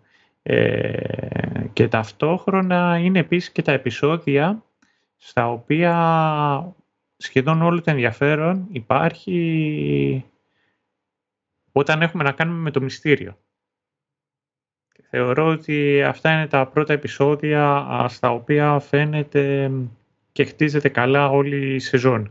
Γιατί όλη η σεζόν μέχρι και τουλάχιστον με, το τέλος είναι για το θάνατο του, του για το θάνατο των Guardians of the Globe, για ποιο λόγο τους σκότωσε ο Omniman, τι ρόλο βαράει αυτός, τι θέλει από το γιο του κτλ. κτλ.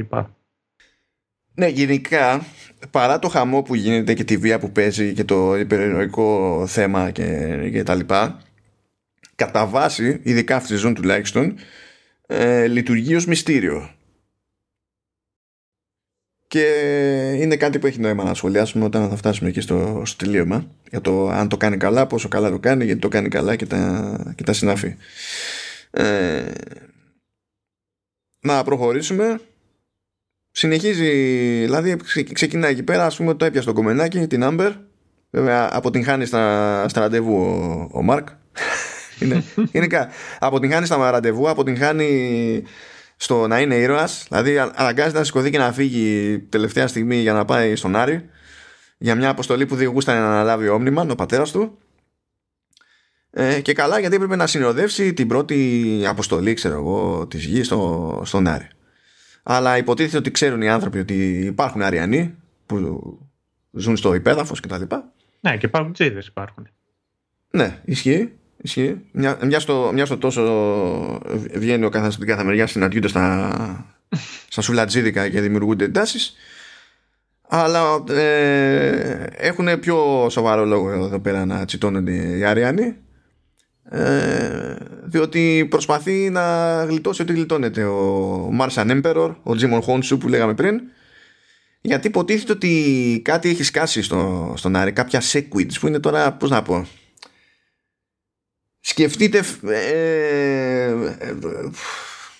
ε, λίγο πιο φιλικά σχεδιασμένα face huggers από το Alien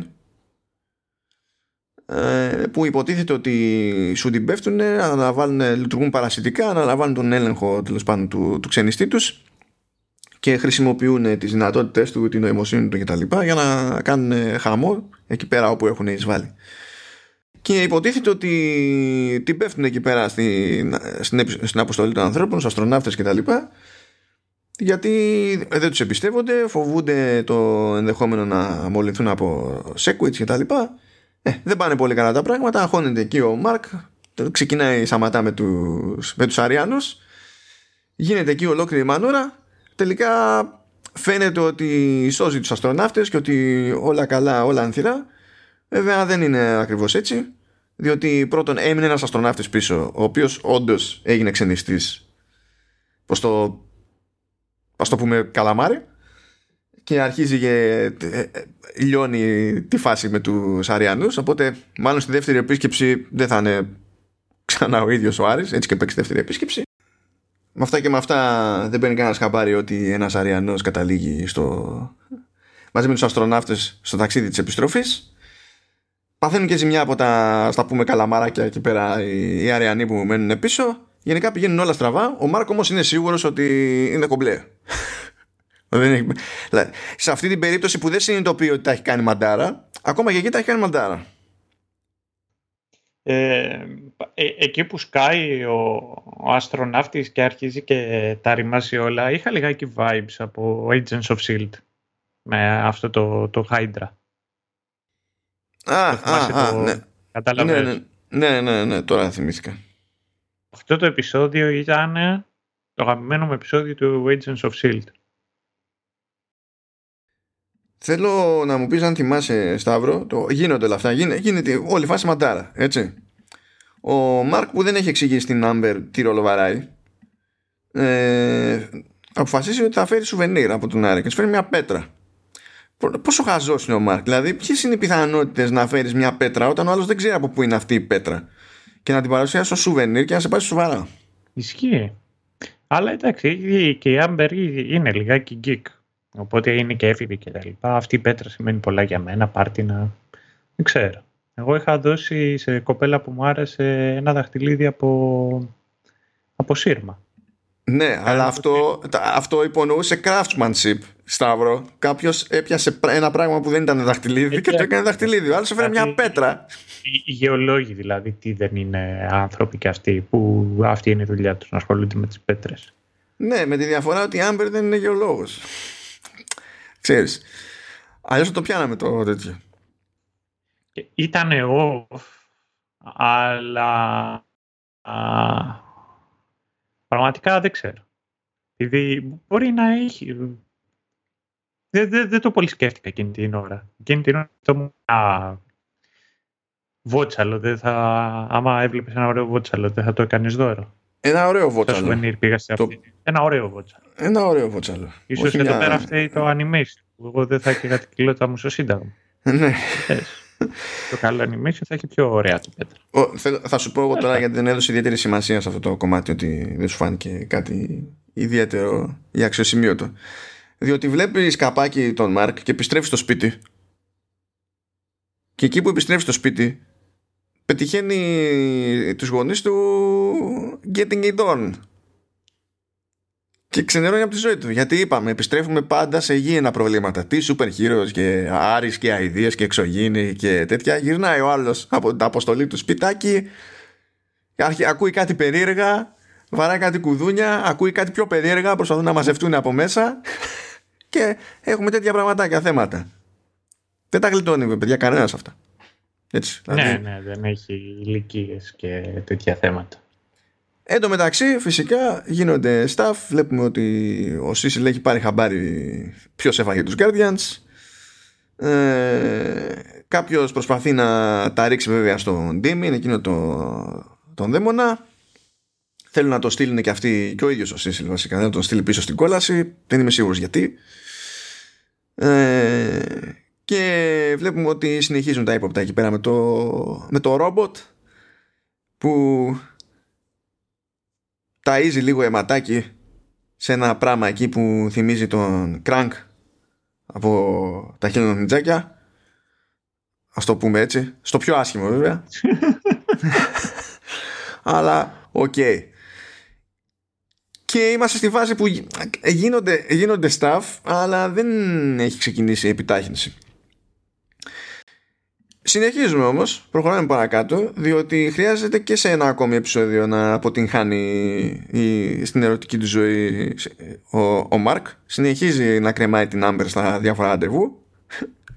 Καθυστερεί ξανά και ξανά και ξανά και ξανά. Ε, και αυτό είναι στο, είναι στο background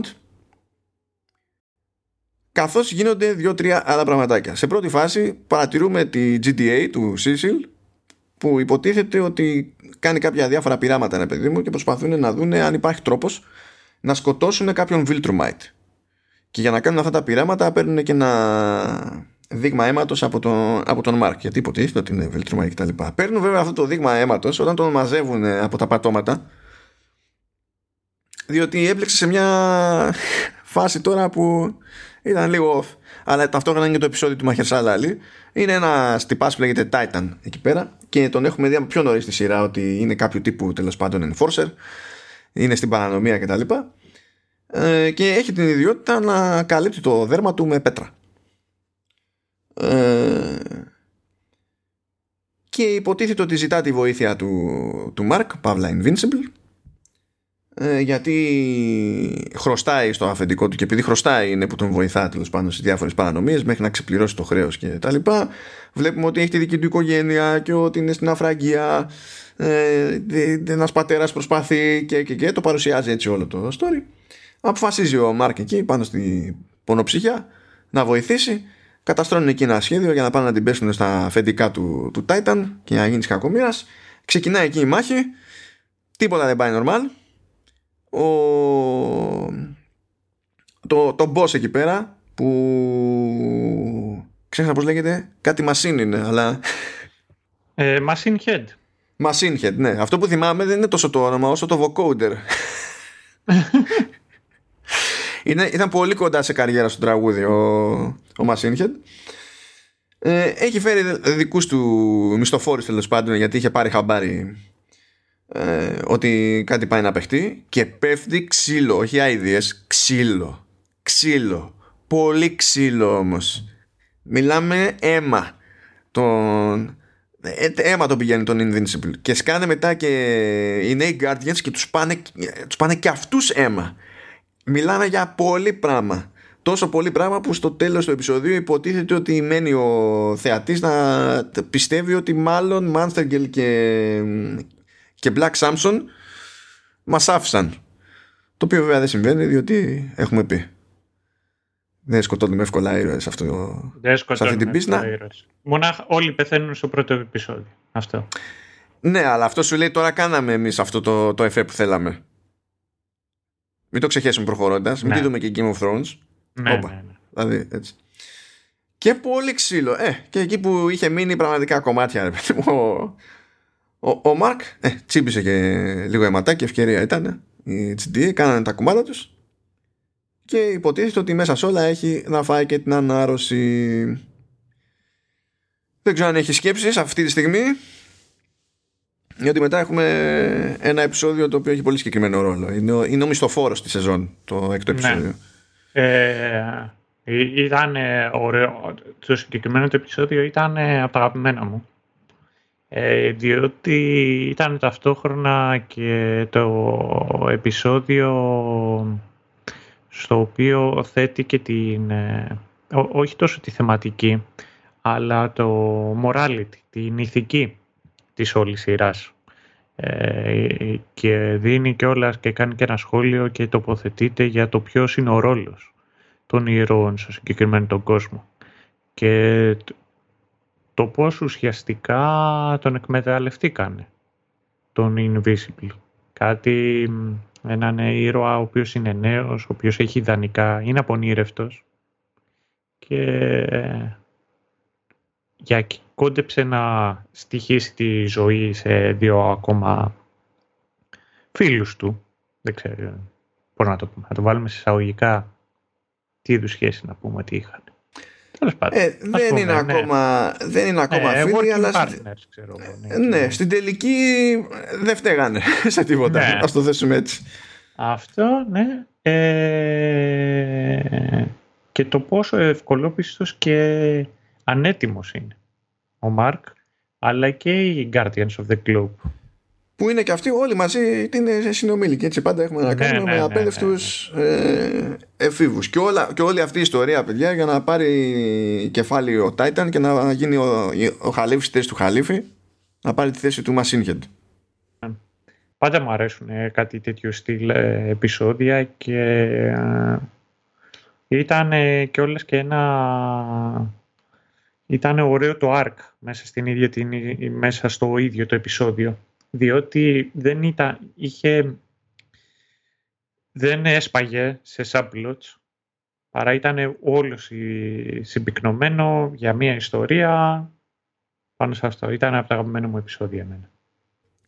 Κάπως έτσι, ως προς το ότι εστιάζει κάπου πιο συγκεκριμένα, κάπως έτσι είναι τα πράγματα και στο έκτο επεισόδιο, διότι εκεί πέρα έχουμε μια εκδρομή στο πανεπιστήμιο το, το Upstate U. Ναι.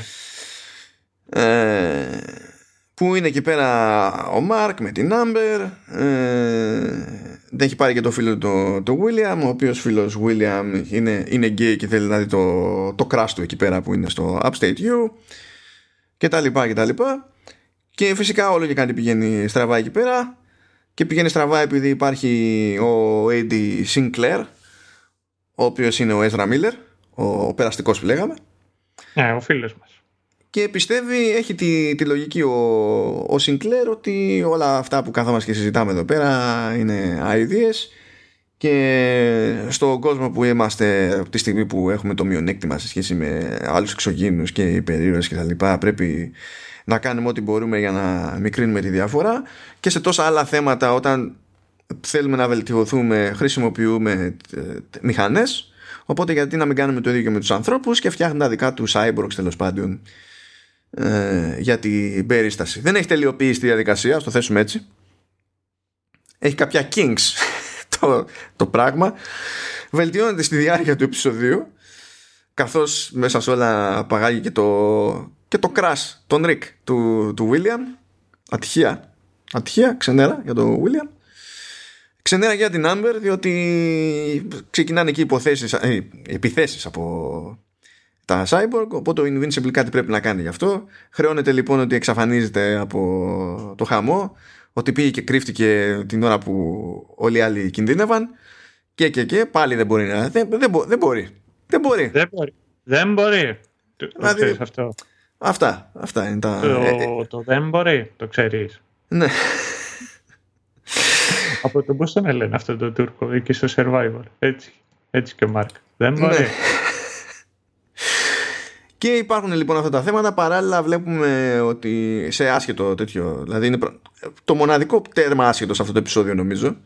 Σαν, σαν story arc. Βλέπουμε την Νίβ να τέλος πάντων να τα παίρνει κρανίο με τους γονείς της και τέτοια. Να έχει ξενερώσει ε, με το Explosion που έκανε το connect με την Duplicate και τα παίρνει όλα κρανίο και σηκώνεται και φεύγει από το σπίτι. Που πόσο πιο... Αυτό δεν είναι καν εφηβικό, αυτό είναι, αυτό είναι, αυτό είναι παιδικό concept. Αλλά λέει, ωραία, φεύγω από το σπίτι. Έχω το περιθώριο να, να διαχειριστώ τέλος πάντων και να, να μεταποιώ και να επηρεάζω τη μοριακή δομή του οτιδήποτε. Κάπου πρέπει να μείνω. Θα φτιάξω ένα καινούριο σπίτι και φτιάχνει δεντρόσπιτο. Ε, ναι, ρε φίλε, τώρα.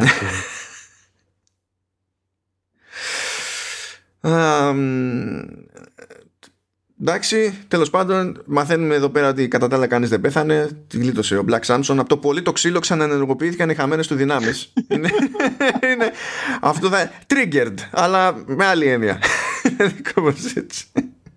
Λοιπόν, εμένα μου θυμίζει κάτι απειλές αυτές που μου έδινε η μάνα μου, η γιαγιά μου. Άμα έρθω εκεί θα φας τόσο ξύλο που θα... Ναι. η απειλή τέτοιο είναι, ξέρω εγώ.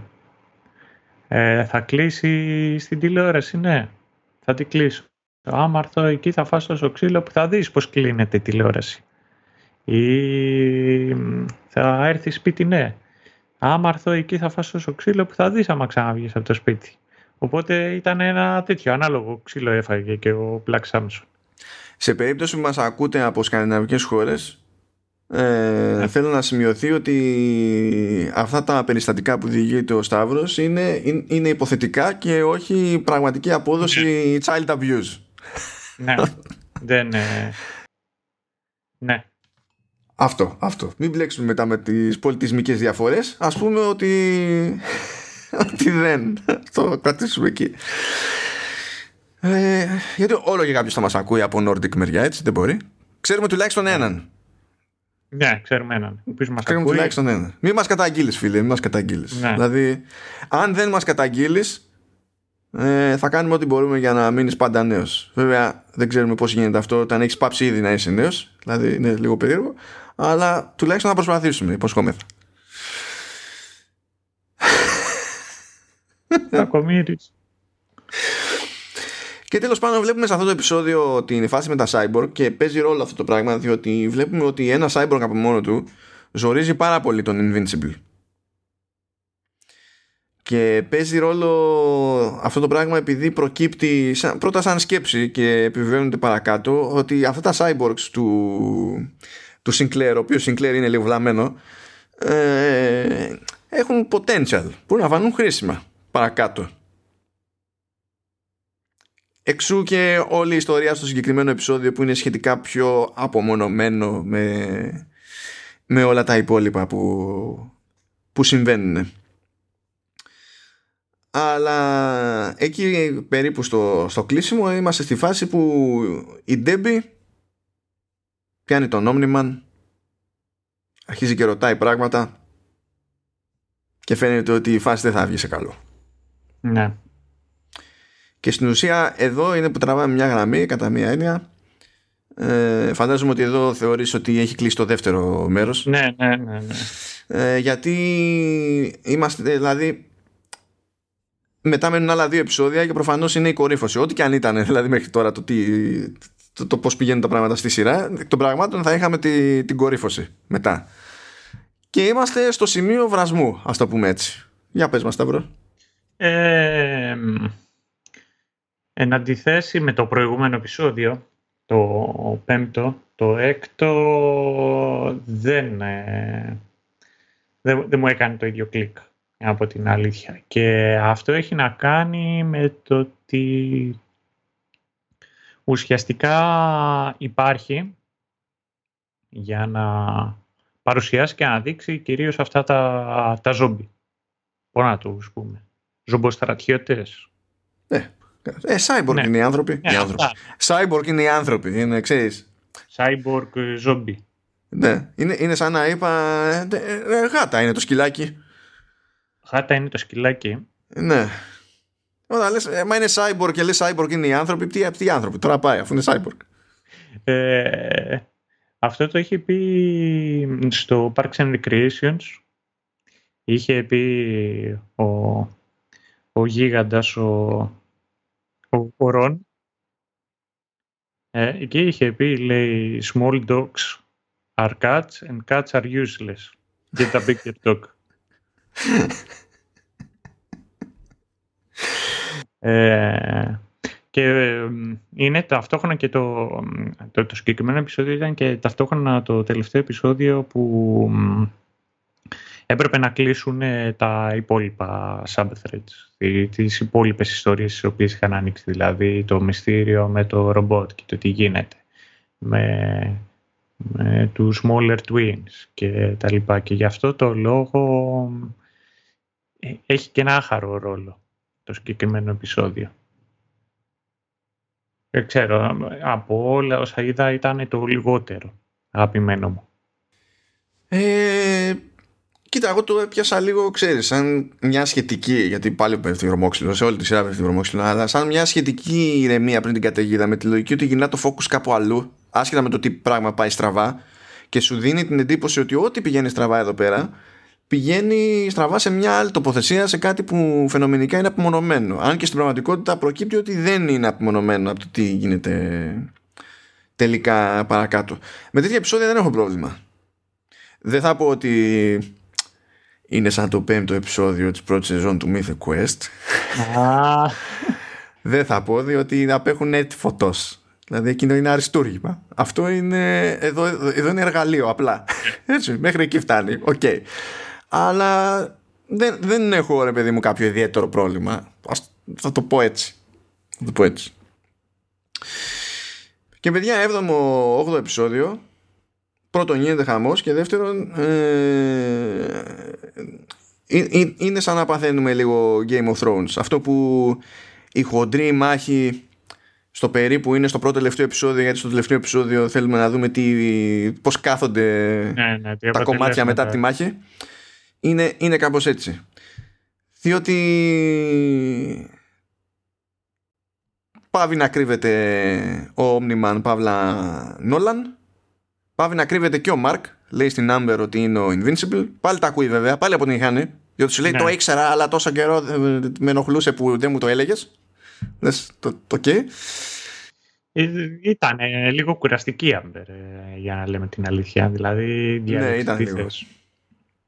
Ήτανε, ήτανε, ήτανε λίγο ε, μαθαίνουμε ότι ο ρόμποτ έκανε ολόκληρη ιστορία με αυτό το πράγμα που είναι ανθυποκράγκ διότι εκείνη είναι η πραγματική του μορφή και mentally ξέρω εγώ χειρίζεται αυτό που βλέπουμε ως ρόμποτ.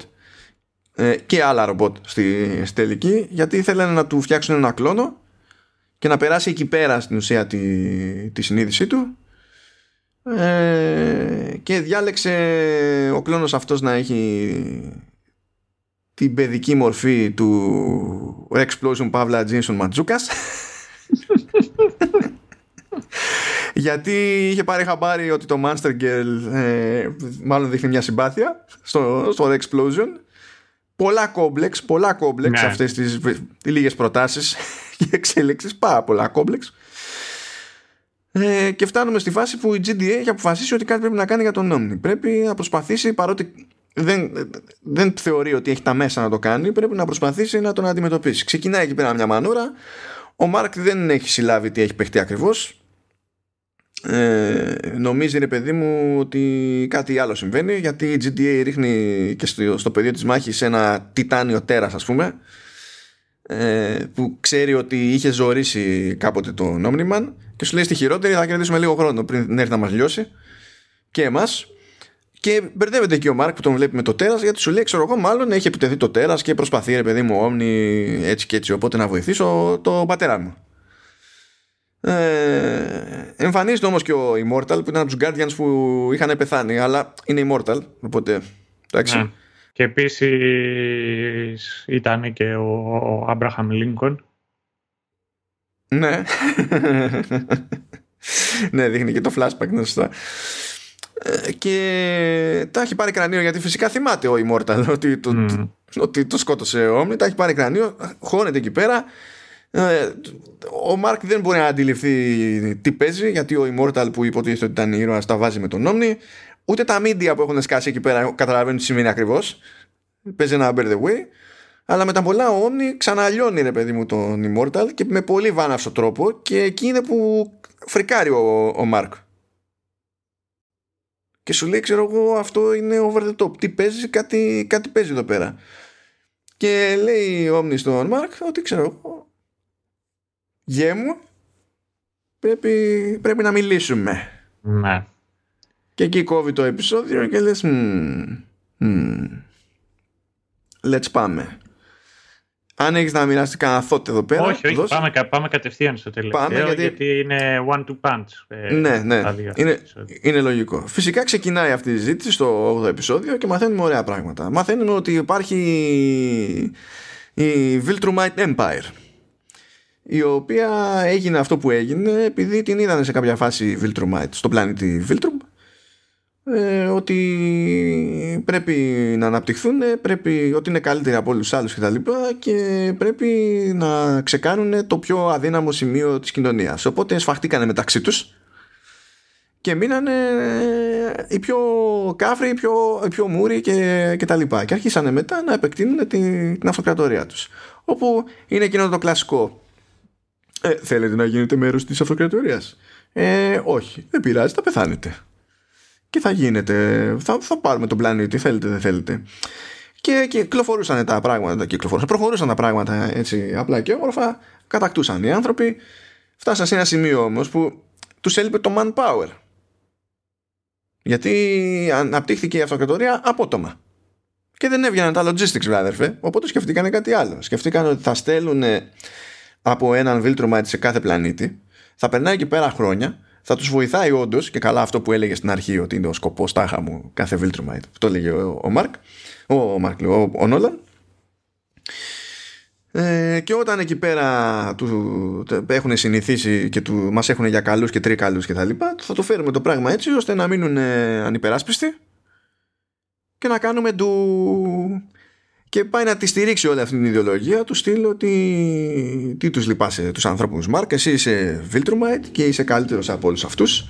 Και δεν έχει νόημα ότι αξίζουν ξέρω εγώ το, το νύκτο σου και τη, αξίζουν τη λύπησή σου και το, και το νύκτο σου. Αλλά αυτό δεν σημαίνει ότι αξίζουν κάτι πολύ παραπάνω. Ότι είναι απόλυτα φυσιολογικό να κάνουμε εμείς τα κουμάντα γιατί εμείς είμαστε καλύτεροι και ξέρουμε καλύτερα και αρχίζει και τε, τρώει απανωτές φρίκες ο, ο Μάρξ λέει τι δεν μπορεί, δεν μπορεί. δηλαδή και που λέει την ατάκα λέει ότι it's right to pity them, wrong to value them over your own kind και τα λοιπά να αρχίσει κάνει ένα έσκαλι το, το πράγμα ναι, ναι. Ε, και προσπαθεί να παίξει με την ψυχολογία πολύ του Μάρκ γιατί λέει ότι είσαι Viltrumite θα ζήσεις πάρα πολλά χρόνια όλοι αυτοί οι άνθρωποι που θεωρείς ότι τώρα είναι σημαντικοί για σένα θα έχουν πεθάνει μέχρι, δηλαδή θα, και θα, οι επόμενοι που θα θεωρείς σημαντικοί πάλι θα έχουν πεθάνει και για μένα έτσι είναι και για τη, και για τη μητέρα σου. Την αγάπησα τη μητέρα σου, αλλά στην τελική για μένα την αγάπησα σαν να είναι pet. Διότι έχω δει ανθρώπους και ανθρώπους να πεθαίνουν, του έχω συνηθίσει, έτσι είναι και δεν με ενδιαφέρει. Ναι, ναι. Και πηγαίνει κόντρα ο Μάρκ, δεν μπορεί να το δεχτεί, ρε παιδί μου, γενικά αυτό το πράγμα. Και τυλτάρει και ο Νόλαν και σου λέει πάρα πολύ ωραία. Στην τελική, σε σκοτώνω. Γε μου. Και αν είναι κάνω άλλο, ναι. Ναι, κάνω άλλο παιδί. Μπορώ να περιμένω λέει 17 χρόνια ακόμη. Δεν πειράζει. Αλλά το έχουμε.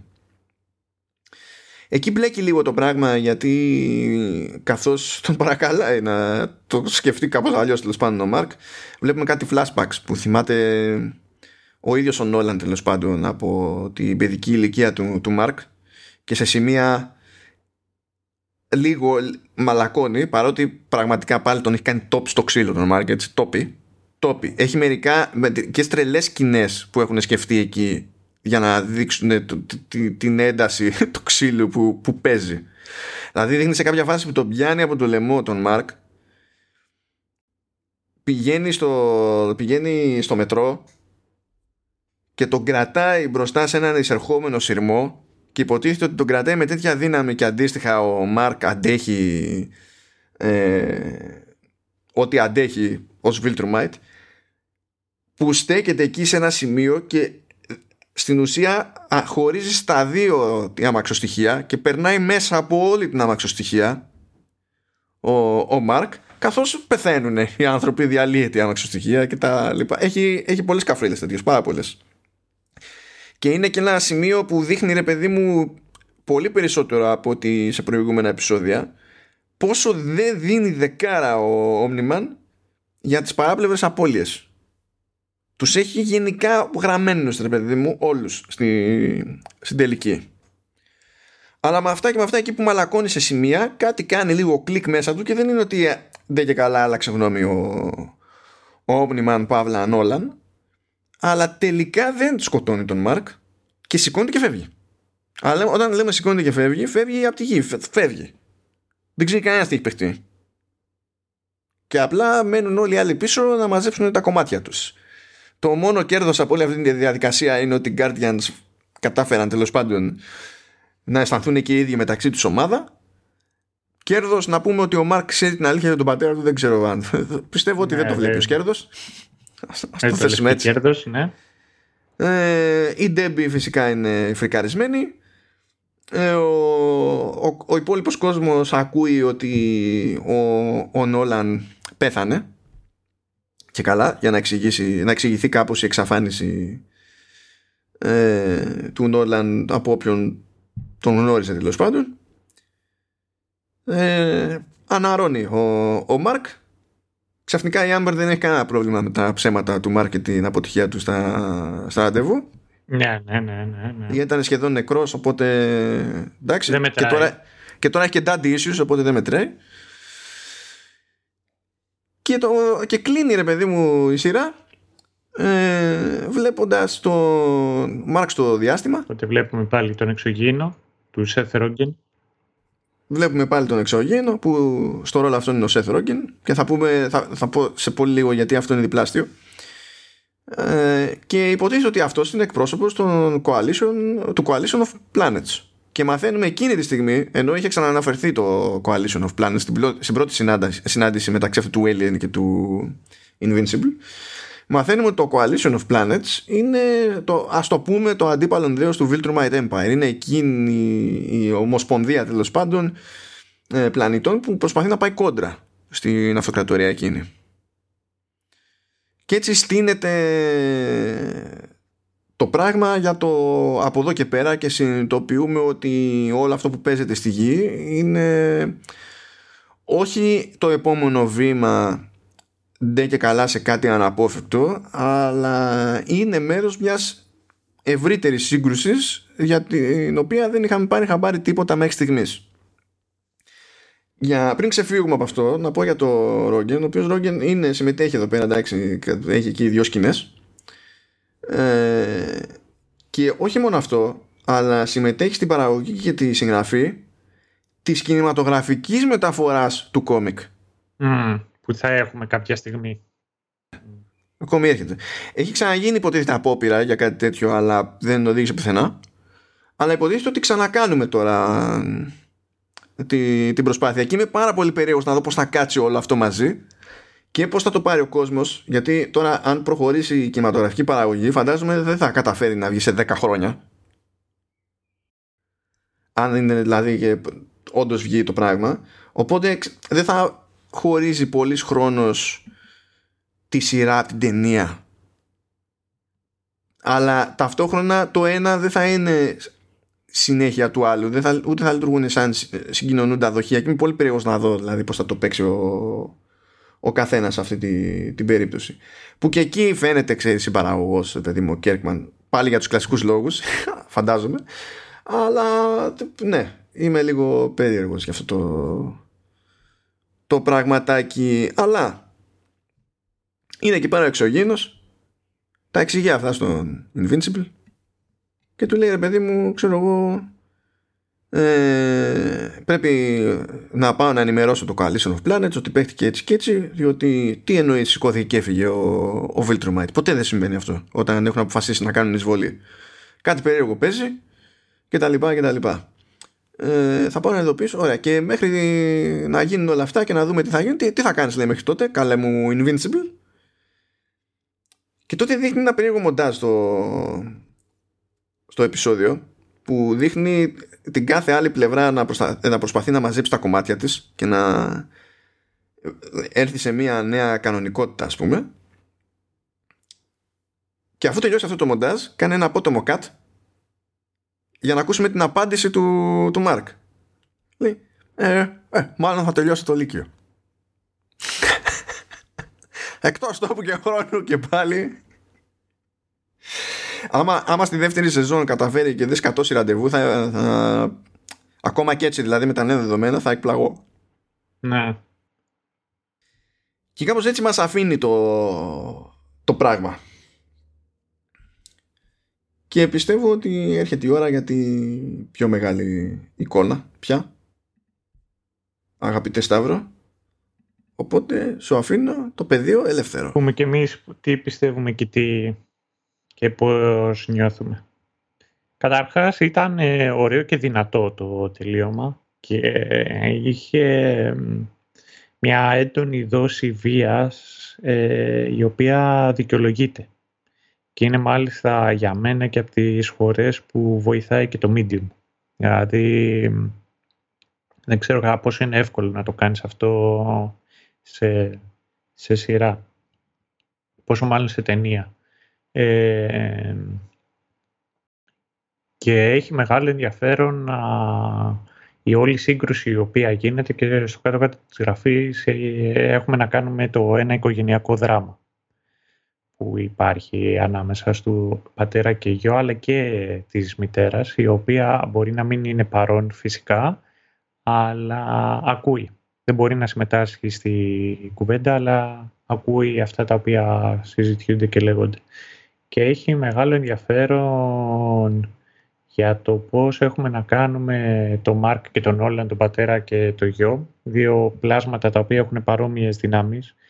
Μάλιστα έλεγε κιόλας και ο Νόλαν ότι είναι τόσο pure το DNA των Vultrimites που είναι σαν να είναι σχεδόν 100%, δεν έχει σχεδόν καθόλου χαρακτηριστικά γήινο ο Μάρκ.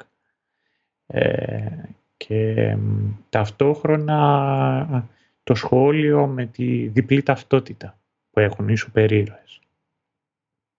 Ο Μάρκ, αυτό τη μεγαλύτερη του νίκη που είναι να πέρα από το να φάει απείρο να πει στον πατέρα του να μην καταστρέψει τη γη, τη καταφέρνει όχι ως Invisible, αλλά ως Μάρκ, ως, ως γιος. Σαν, ε, σαν η, η περσόνα του η καθημερινή να είναι πιο δυνατή από την κρύφη του, του η σούπερ ηρωική.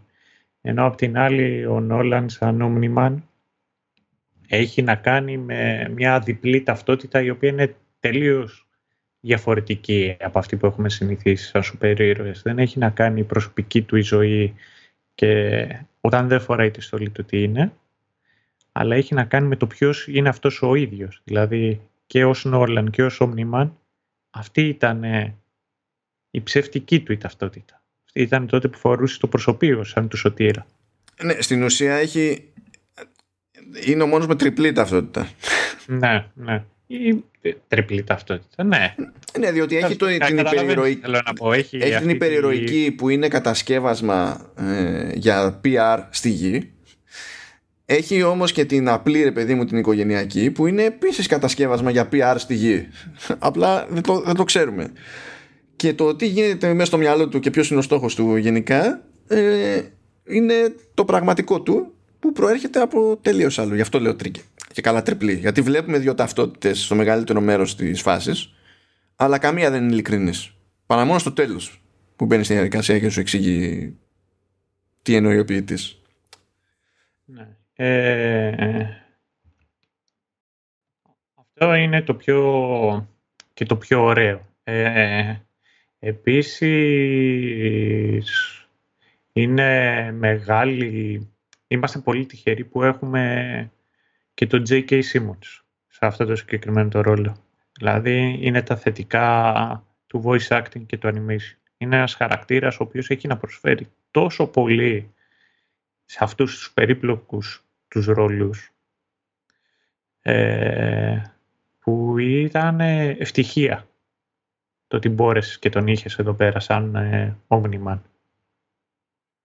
Ε, και θεωρώ ότι ο τρόπος με τον οποίο έπαιξε, τουλάχιστον με τη φωνή του, το συγκεκριμένο ρόλο ήταν ε, κομβικός. Και είναι, είναι, πολύ χαρακτηριστική η φωνή του Σίμονς κάτι πρέπει να ψευδίζει.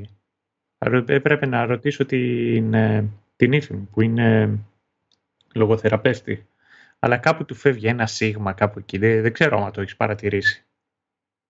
Όχι, δεν, δεν έκανα αυτές τις σκέψεις βασικά. Ε, πες, ολοκλήρωσε σκέψη σου για το Simmons και θέλω να συμπληρώσω και εγώ κάτι που το κράταγα στην άκρη. Ναι, και για το, είναι, αυτό. είναι αυτό το βάθος που έχει φωνή της και είναι είναι αυτό το μικρό του ψεγάδι στη φωνή του. Που είναι εκεί σαν να ψευδίζει λιγάκι αυτό το χαριτωμένο, ενώ κάνει αυτό το ήρωα, που εμένα μου έδωσε I'm going places τώρα με αυτά τα οποία λέω, αλλά είναι εμένα λιγάκι που μου κέντρισε και με τράβηξε λιγάκι παραπάνω. Λοιπόν, να σου πω λίγο για J.K. Simmons. Γενικά, εμένα μου αρέσει η δουλειά του που κάνει στο, στο voice acting.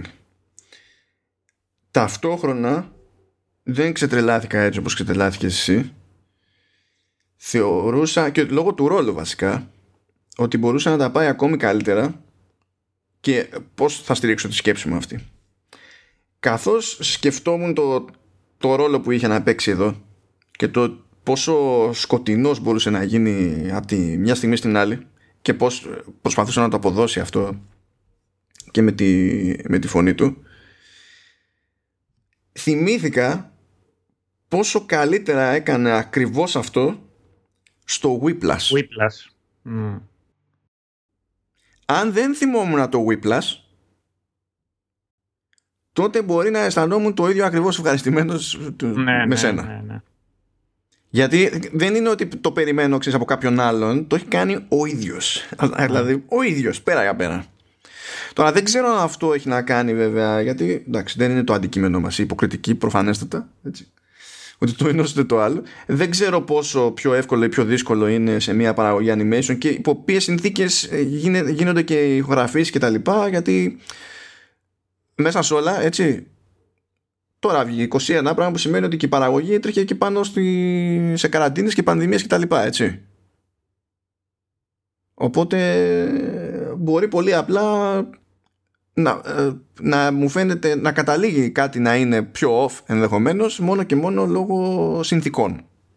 Χωρίς να υπάρχει κάποιο φταίξιμο ρε παιδί μου να αποδοθεί κάπου αλλά ναι έκανα αυτή τη, τη σκέψη και είναι δύσκολο να την ξεχάσω αυτή τη σκέψη τώρα ναι, έχω ένα θέμα Κάτι που δεν μπορώ να πω ας πούμε για την περίπτωση του, του Quinto. Quinto δεν νομίζω παντού, παντού με τον ίδιο τρόπο μιλάει. Ναι, ναι, ναι. Ε, έχει να κάνει. Δηλαδή, μιλάει, τόσο πολύ με τον ίδιο, ε, μιλάει τόσο πολύ με τον ίδιο τρόπο που ε, ο, ο νυν του ή ο πρώην του, δεν θυμάμαι αν είναι πρώην ή όχι, ε, έχει καταλήξει και ο ίδιος να μιλάει σχεδόν με τον ίδιο τρόπο. Αφού έβλεπα, τώρα να την ολοκληρώσω αυτή την ηλίθια σκέψη, ε, έβλεπα το, το Mindhunter. Ναι. Στο Mindhunter, ο βασικός και ο πρωταγωνιστής, ο πιο νεαρός, είναι ο, είναι ο Jonathan Groff. Έτσι. Ναι. Ο, ο ναι, λοιπόν, είναι πρώην. Πλέον είναι, είναι πρώην του Quinto. Τον άκουγα, δεν τον είχα ξαναπετύχει πουθενά εγώ τον Groff. Έβλεπα το Mindhunters ε, και λέω ρε εσύ, κάτι μου θυμίζει λέω αυτή η φωνή. Αυτή τη φωνή, αυτό το στυλ με, το, το, που μιλάει το ξέρω. Αλλά αυτόν δεν τον έχω ξαναδεί ποτέ στη ζωή μου. Τι συμβαίνει, παίζει κανένα voice over, παίζει κάτι περίεργο, ας πούμε, και μου είχε μείνει και τα λοιπά. Ε, και τότε ήταν που μπήκα στην διαδικασία, λέω Quinto, λέω ρε εσύ, ε, αυτός μου θυμίζει το Quinto. Πώς είναι δυνατόν να μιλάνε με το, με το ίδιο στυλ το ρημάδι. Αλλά μπορούν και μιλάνε με το ίδιο στυλ. Και δεν μιλάω τώρα και καλά για εντονι... Ε, απλά για τους τονισμούς και τα λοιπά. Είναι και το, και το χρώμα παρόμοιο και το, το στυλ αυτό το ήρεμο, το λίγο πιο flat. Μιλάμε τώρα, είχα πάθει πλάκα ναι, το... ναι, ναι. πώς γινόταν. Αλλά ναι, fact, fact, fact, ναι. fact, fact, OK. Okay. Διπλής, τριπλής και ό,τι θέλετε. Θα το, το, ας το αφήσουμε έτσι. Ναι, Ε, αυτό. Α, α, κοίταξε, αφού τότε γίνεται explicit το επεισόδιο, θα γίνει από τη στιγμή που θα το αφήσεις αυτό σωστά. ο- το, το πρώτο είναι for free. Α, Από το δεύτερο Όχι. πρέπει να βάλω. Ε, να, να τικάρω για το ακατάλληλο της υπόθεσης. Μη, μη, μη ρωτάς τώρα γιατί με το δεύτερο πονάει περισσότερο σε σχέση με το, με το ένα. Αυτό είναι αμερικανική λογική. Αλλά δυστυχώς αυτή είναι η λογική τους. φου, κρίμα. ε, Ε, θέλω να, πι- να πιάσω παραλληλισμούς έτσι που μου ήρθαν στο κεφάλι. Δηλαδή με το που άρχισε να λέει εκεί πέρα για Viltrum Might Empire και Coalition of Planets και τα λοιπά, λέω ξαφνικά Star Wars γίναμε. α, ναι, εμένα μου θυμίσε πιο πολύ DC, στυλ, ε, ε, ε, Green Lanterns και έτσι. Καλά, είναι. ο- Οκ, ο- οκ, αλλά είναι δυνατόν να μην πήγε καθόλου το μυαλό σου σε φάση Galactic Empire και. και Republic. Ε, όχι, γιατί είχα στο νου μου κόμικ κόμικ. Και συνήθως πάει Empire και Rebellion ή κάτι τέτοιο, κατάλαβες. Ακόμα και τώρα που υποτίθεται ότι είχαν Republic, πάλι Rebellion το είχαν κάνει. Άσε, είναι, με- είναι πόνος, είναι κακός πόνος πλέον τα, τα Star Wars. Προτιμώ να μην τα σκέφτομαι. Έχεις πληγεί. ε. Εντάξει, το, το δέχομαι. Το δέχομαι. Οκ. Εγκαταλείπω λοιπόν το παραλληλισμό. τον, τον, τον αφήνω στην άκρη. Αλλά τέλος πάντων πάλι και αυτό είναι που λίγο με ανησυχεί δεδομένου ότι δεν ξέρω τι γίνεται παρακάτω στο κόμικ έτσι ούτε πως θα το χειριστεί η σειρά σε δεύτερη και τρίτη σεζόν ε, αυτή η, η διαδικότητα με ανησυχεί λίγο ε, διότι καταλαβαίνω το κλασικό ρε παιδί μου κάψιμο που παίζει στο δυτικό κόσμο για να δείξουμε το τι σημαίνει. Ότι τέλος πάντων ένα πιο απολυταρχικό καθεστώς είναι αναποφευκτό να έρθει σε σύγκρουση με ένα πιο δημοκρατικό και εμείς είμαστε του, της δημοκρατικής λογικής και, και, και, και των αντίστοιχων ιδανικών. Ε, και αυτό από μόνο του δεν με πειράζει αλλά με βάση και το πώς τρέχουν τα πράγματα στο, στη σειρά ελπίζω προχωρώντας αυτό να μην το κάνουν ξέρεις να είναι τόσο άσπρο μαύρο Ναι, καθώς το χτίζουν. Αν το κάνουν άσπρο μαύρο με τα υπόλοιπα δεδομένα της σειράς να είναι αυτά που είναι, θα, θα, είναι, θα είναι κρίμα. Θα είναι κρίμα μεγάλο. ναι. Ε, κοίταξε. Εγώ ας σου πω τα πράγματα πως έχουν, διότι και ούτε εγώ ξέρω πώς πάει πιο κάτω το story. Είναι από τα κόμικ τα οποία θα βάλω κάποια στιγμή μέσα στο καλοκαίρι, μετά το καλοκαίρι. Με ενδιέφερε το συγκεκριμένο το κόμικ, οπότε φαντάζομαι ότι θα μπω και εγώ στη διαδικασία να, να δω το τι παίζει. Αλλά η αλήθεια είναι ότι αυτή τη στιγμή δεν έχω ιδέα το τι γίνεται. Ε, αυτό το οποίο λες ισχύει, αλλά απ' την άλλη αυτό το οποίο σκέφτομαι είναι ότι ε, δεν πάω βρε παιδί μου να είναι κόμικ. Και σαν κόμικ έχει και τις δικές του προτεραιότητες. Δηλαδή είναι μεγάλη προτεραιότητα και η δράση.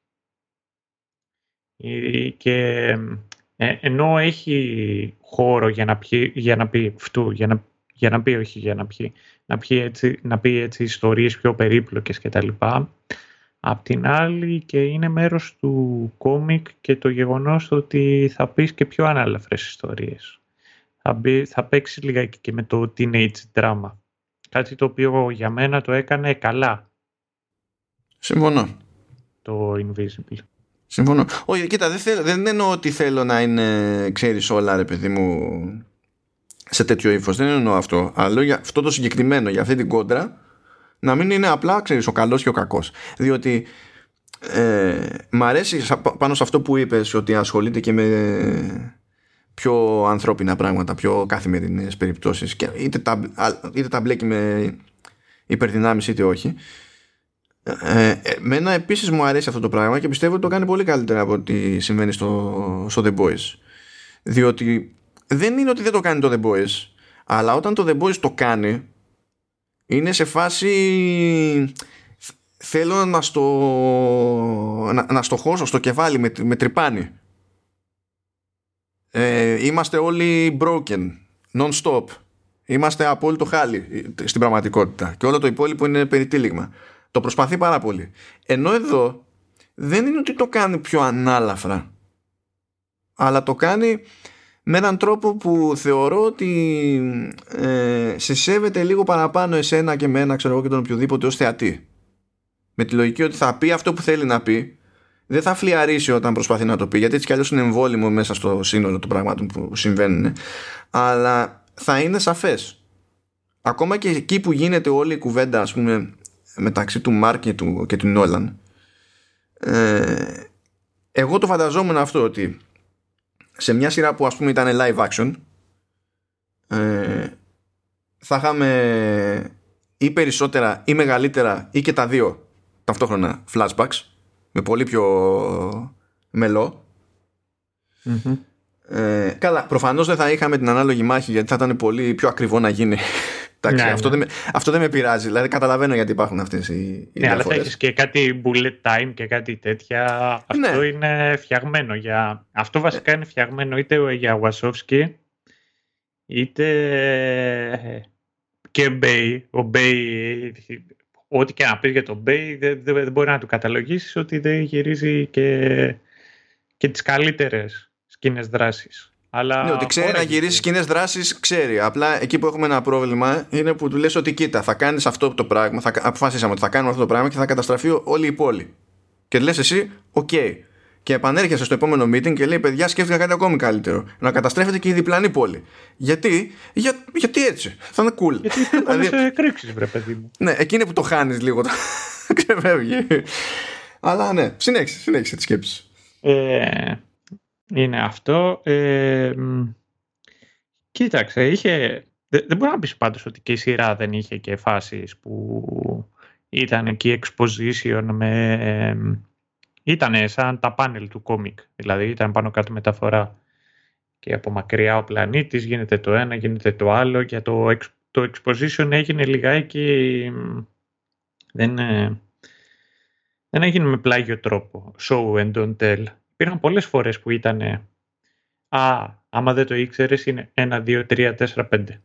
Αυτό ναι, αλλά όταν μπλέκει με θέματα ηθικής ας πούμε και κάτι, και κάτι τέτοια. Δεν, εκεί δεν το τραβάει γιατί πιστεύω ότι χρησιμοποιεί καλό παράδειγμα που είναι πιο εύκολο να το καταλάβεις εσύ ως θεατής να το νιώσεις παιδί μου. Βέβαια μπορεί εγώ τώρα να φαντάζομαι και άρετες εκεί που δεν υπάρχουν και όλα αυτά να είναι απόρρια του ότι ε, είναι σφιχτή η παραγωγή στα 8 επεισόδια. Και ότι αν αυτό το πράγμα το είχε γυρίσει το Netflix και το είχε κάνει 13 επεισόδια θα είχε ακυρωθεί δεν θα είχε άλλες δύο σεζόν. Ναι ναι. Γιατί θα το είχε τσιτώσει από τα αυτιά ε, κοίταξε, επειδή από τη στιγμή που ανέφερες το. Ουσιαστικά έκανες νίξη και το. Ε, πώς λέγεται, Jupiter's... Ε, Legacy.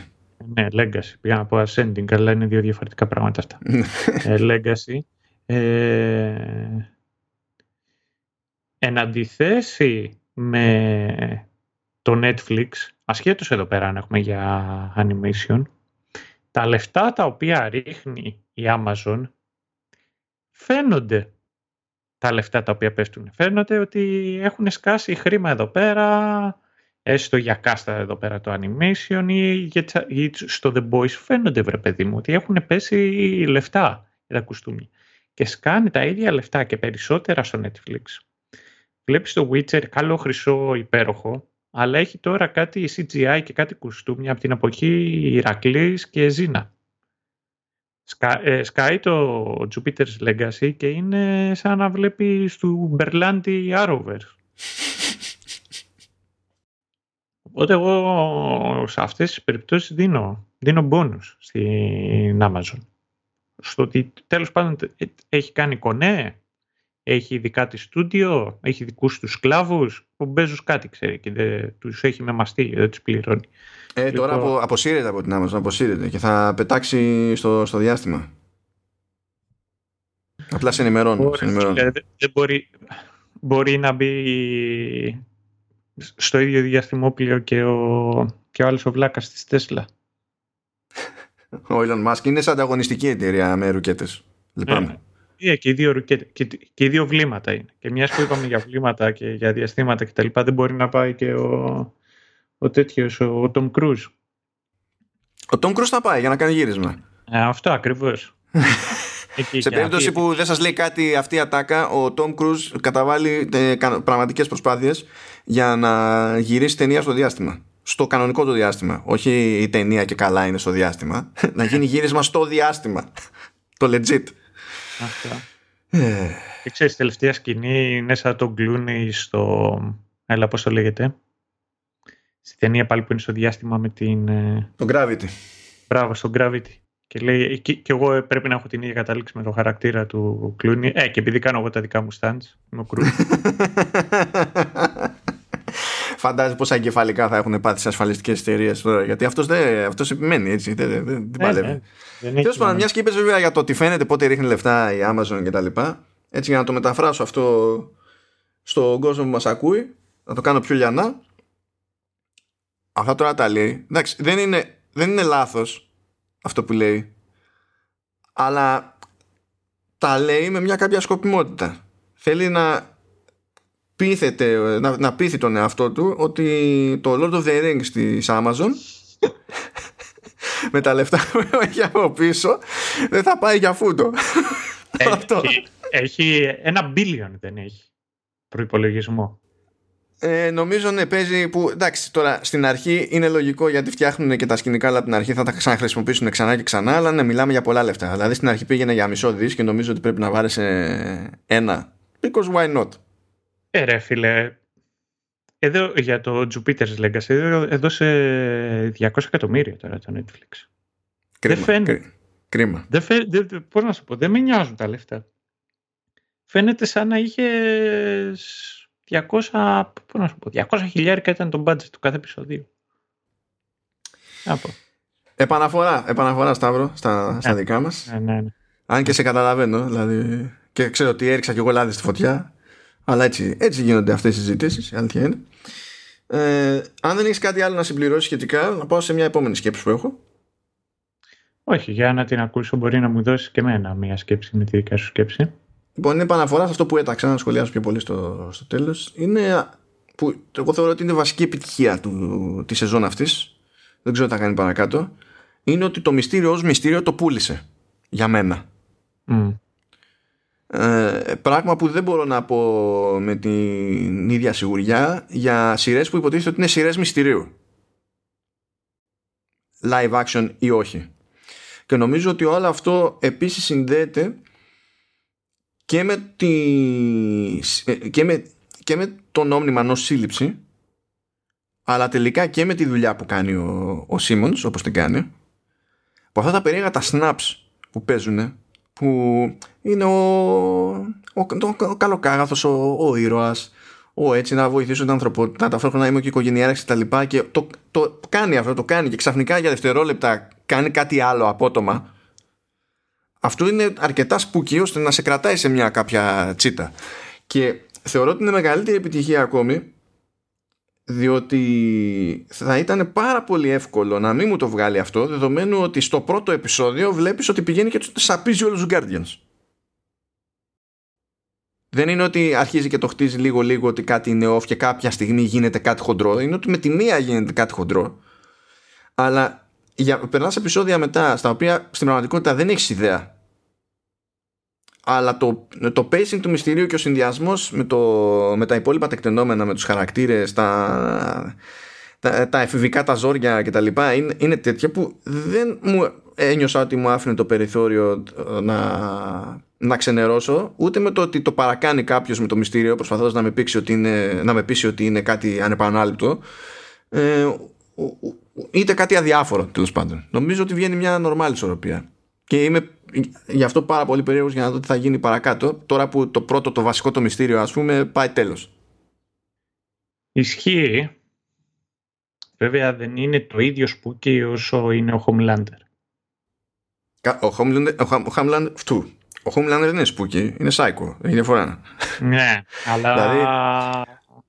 έχει αυτό το gravitas όταν εμφανίζεται και, και ο Homelander λες, ούψ, ναι, το, το σχολιάζαμε στο. Δεν θυμάμαι αν το είχαμε πει στο, πρώτο, στο επεισόδιο για την πρώτη σεζόν του The Boys στη δεύτερη, αλλά θυμάμαι ότι το είχαμε συζητήσει ότι φτάνει σε ένα επίπεδο Homelander που με το που εμφανίζεται στο, στο πλάνο, επειδή ξέρεις ότι είναι τόσο ασταθής, σφίγγεσαι. Ναι, ναι, ναι.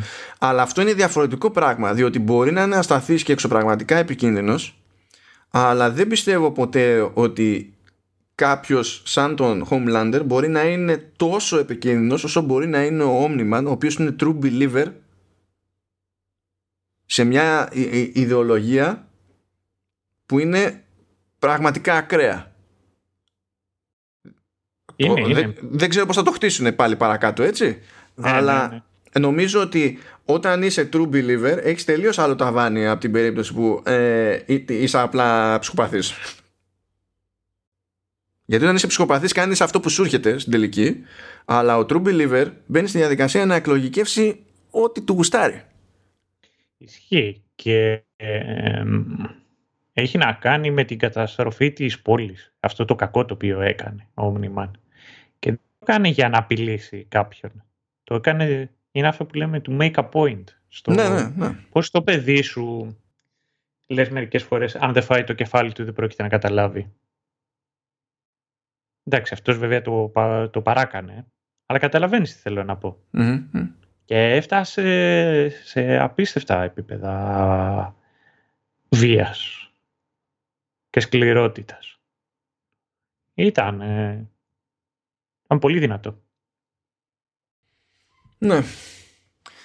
Ε, δεν ξέρω αν έχεις, κάτι άλλο. Ε, όχι, μονάχα κάποιες συγκεντρωτικές έτσι τελευταίες σκέψεις έχω να πω. Δώσε. Γιατί έτσι για, την ιστορία να πω ότι ε, μένουν 40 λεπτά από την επόμενη, ε, από την επόμενη μου υποχρέωση που δεν γίνεται να, να αλλάξει, ωραία, μετακινηθεί και τα λοιπά. Αυτό. οπότε τέτοιο, ναι. Ε, πρώτα κάνω την ερώτηση και μετά καταλήξω. Ποιος ηθοποιός από όλους αυτούς που ήταν στο casting, αλλά όχι σε όχι στους κεντρικούς τους ρόλους, δηλαδή μην μου πεις τώρα το J.K. Simmons. Σου ναι. έκανε έτσι ένα κλικ παραπάνω. Με το ρόλο με τον οποίο και αυτό το οποίο είχε να προσφέρει και αυτό το οποίο έπαιξε. Θα πω για τον Clancy Brown που είναι στο ρόλο του, του Damien Darkblood. Ε, δεν, είναι, είναι flat αυτό που κάνει. Ναι, ναι. το στυλ του, του χαρακτήρα. Αλλά ενώ δεν έχει πολλές σκηνές μου, μου το πουλάει αναλόγως με βάση το concept που, που έχει να χτίσει και να, και να δουλέψει. Ενώ πάλι λόγω συμπάθειας μπορεί να πήγαινα να πω για το Walton Goggins ε, θα συμφωνήσω στην, με την εντύπωσή σου ότι είναι λίγο περίεργος ο Σίσιλ. Ναι. Δεν είναι γρα, γραμμένος περίεργα, αλλά το κόμπο μου κάνετε λίγο περίεργα. Ενδιαφέρον. Τώρα όλα αυτά λοιπόν. είναι να ξέρετε ότι είναι προσπάθειες μου να μην πω Jason Ματζούκας. Ναι, εντάξει, αυτό είναι... Εγώ π.χ. δεν το τραπώ και να σου πω Σάντρα Ο. Σάντρα Ο δεν μου κάτσε... Έπαιξε καλά, δεν είναι. Απλά από τη μία, απ τη, απ τη μία θεωρώ ότι είναι main οπότε την έβγαλα από το, από το μυαλό μου έτσι όπως το, το έθεσες. Ε, και από την άλλη, δεν ξέρω. Πάλι ίσως να μου φταίει, ξέρεις ότι την έχω δει αλλού όπως την έχω δει αλλού. Να έχω πάθει κάτι τέτοιο όπως έπαθα με το Σίμον, ας πούμε. Που δεν θα πω προφανώς ότι μιλάμε για αποτυχία, αλλά κάτι μου είναι λίγο off. Ναι. Μπορεί και αυτή κιόλας να μην είναι και τόσο καλή ή να μην το έχουν βρει με το medium ακόμα. Δεν ξέρω. Δεν ξέρω τι να πω. Τέλος πάντων. Θα δείξει όταν έρθει η ώρα. Νομίζω ότι και η Σάντρα Ο είναι και η μοναδική η οποία έχει ελπίδα αν γίνει live action όντως να παίξει την τέπη. Α, ναι, θα μπορούσε, ναι. Ε, αυτά από συγκεντρωτικά τη γνώμη μου για το Invisible. Το Invisible ήταν ευχάριστο, ήταν κάτι το οποίο το είδα και ε, το ευχαριστήθηκα. Είναι κάτι το οποίο θα το πρότεινα. Είναι, είναι μικρό, δεν κρατάει κιόλας πολύ, έχει ε, ενδιαφέρον. Ε, βέβαια δεν θα, δεν θα πίεζα τον άλλο να, να το δει. Είναι νομίζω και μια σειρά η οποία θα αποκτήσει και περισσότερο ενδιαφέρον όσο περνάνε και σεζόν. Δηλαδή το πρώτο δείγμα αυτή η πρώτη σεζόν όπως και να το κάνεις ήταν ωραία, αλλά είναι μικρό. Είναι λίγο αυτό το, αυτό το οποίο πήραμε.